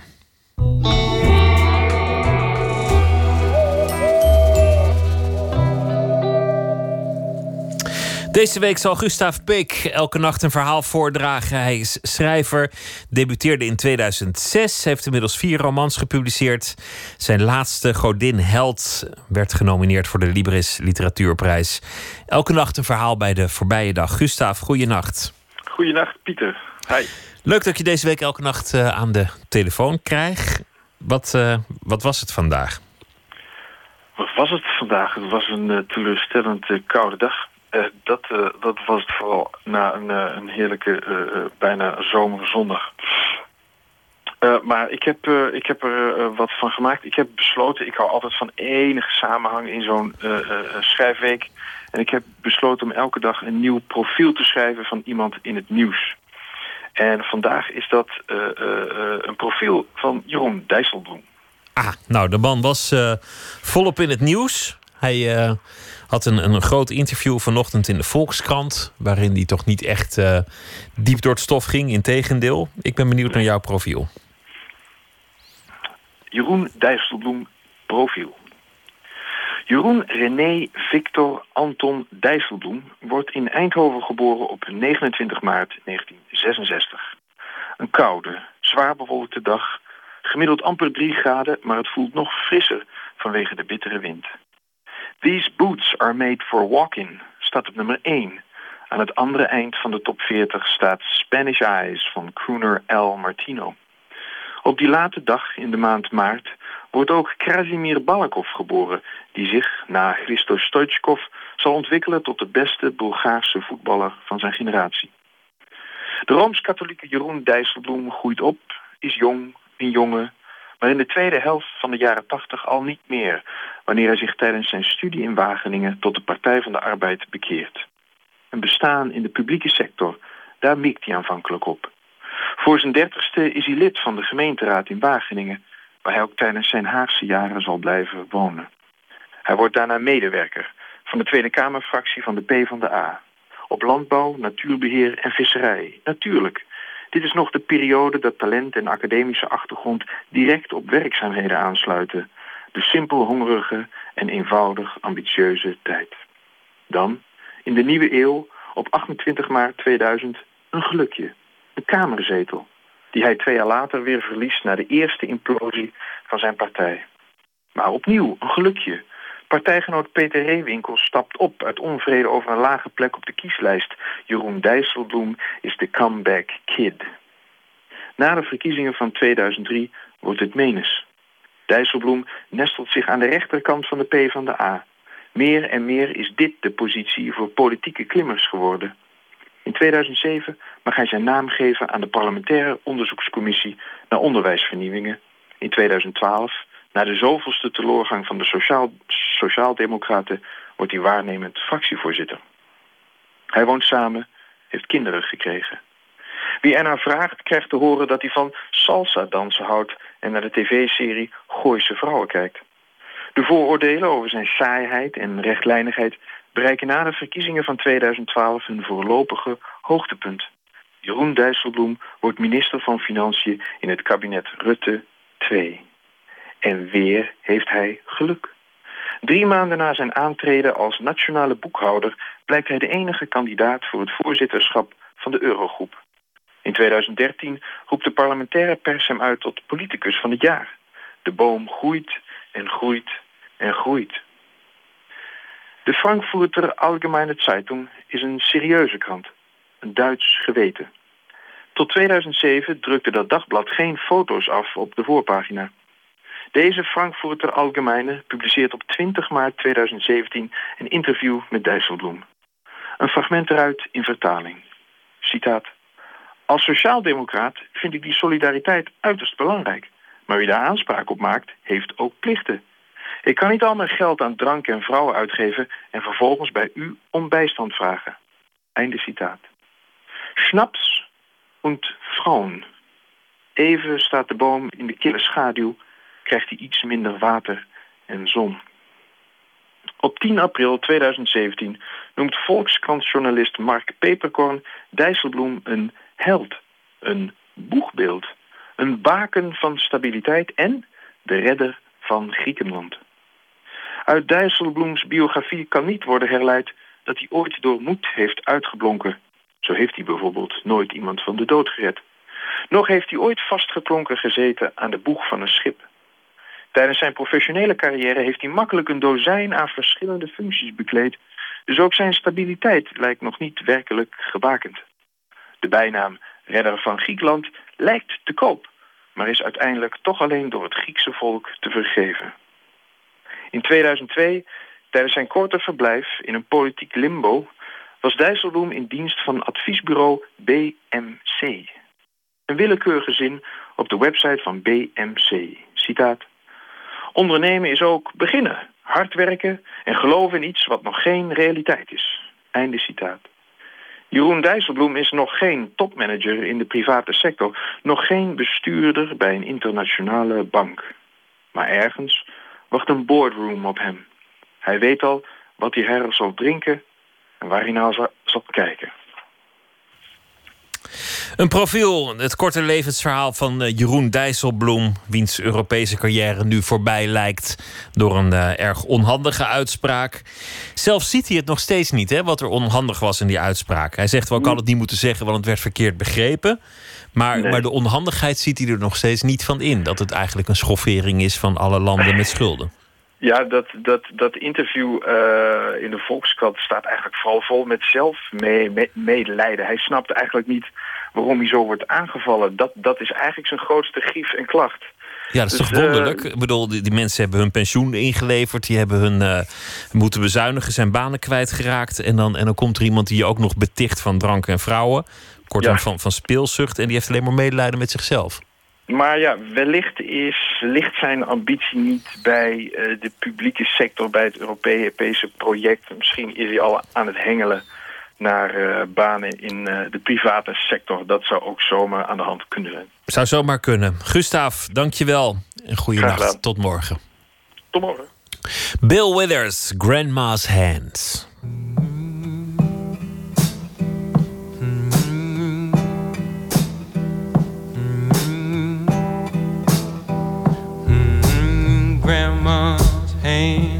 Clapped in church on Sunday morning. Grandma's hand played a tambourine so well. Grandma's hand used to issue out a warning. She'd say, Billy, don't you run so fast. Might fall on a piece of glass. Might be snakes there in that grass, Grandma's hand.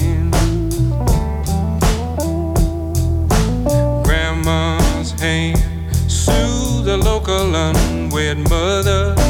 Grandma's hand used to ache sometimes and swell.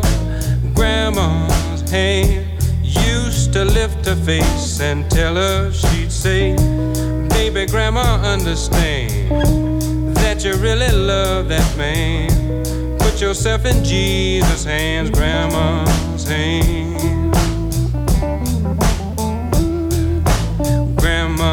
Hand used to hand me a piece of candy. Grandma's hand picked me up each time I fell. Grandma's hand, boy, they really came in handy. She'd say, Matty, don't you whip that boy. What you wanna spank him for? He didn't drop no apple core, but I don't have grandma anymore. If I get to heaven, I'll look for grandma's hand.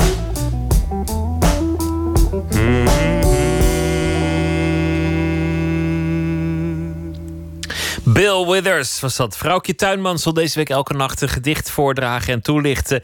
Deze heet Elixir.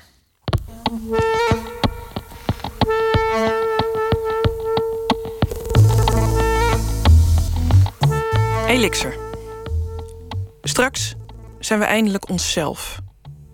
Het enige dat nodig is, een recht gebit. Een gezicht waarop de lijnen besluitvaardig zijn uitgewist. Het ei van onze buik wordt uitgeblazen, de borsten boren zich de wereld in. Je kent ons niet meer terug. We zijn precies zoals we vroeger zelden waren. De dingen waar we later, als we 150 worden, tijd voor kunnen maken. We zullen vele talen spreken, onze uitgestrekte vruchtbaarheid over meerdere gezinnen verdelen. Tot op hoge leeftijd zijn we actief en doen we alles wat we maar willen. Daarna, dat zien we dan wel weer. De vreugde die wacht, wanneer onze kinderen alle ziektes kunnen genezen. Er is niets anders nodig dan geduld. Geloof ons maar, de dood is schijn. Verpakt in ijs houden wij de kaken op elkaar. Tot de dag dat onze tijdcapsule opengaat.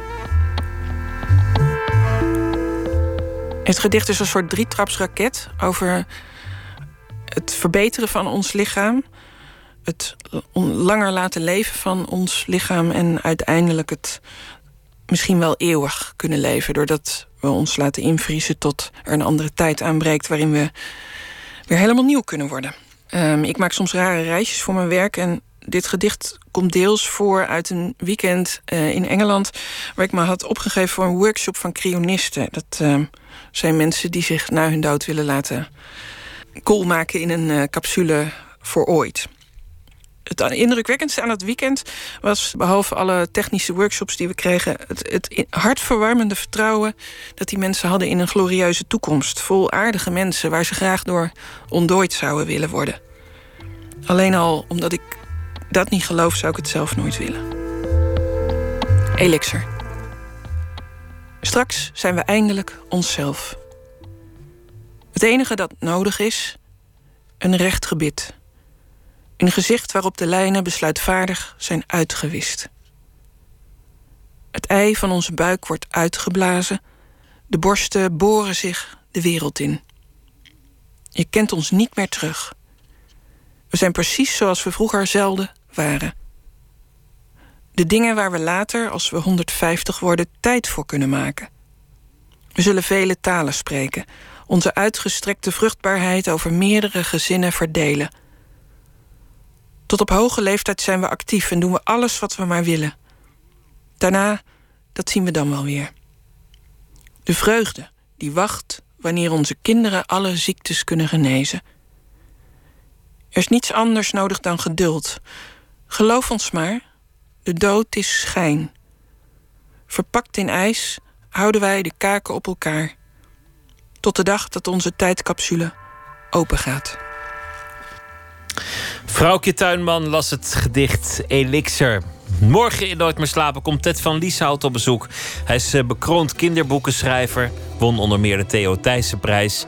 Hij schrijft ook boeken voor volwassenen. Zijn eh, vorige boek heette Mijn Meneer over de vriendschap die hij als kind had met een wat oudere man. Het ging ook wel iets verder dan eh, vriendschap. Het nieuwe boek Schuldig Kind gaat verder waar dat boek achterbleef. Een gesprek morgen over eh, schrijven, over pedofilie en over opgroeien. Dat allemaal morgen in Nooit meer slapen. Voor nu een hele goede nacht.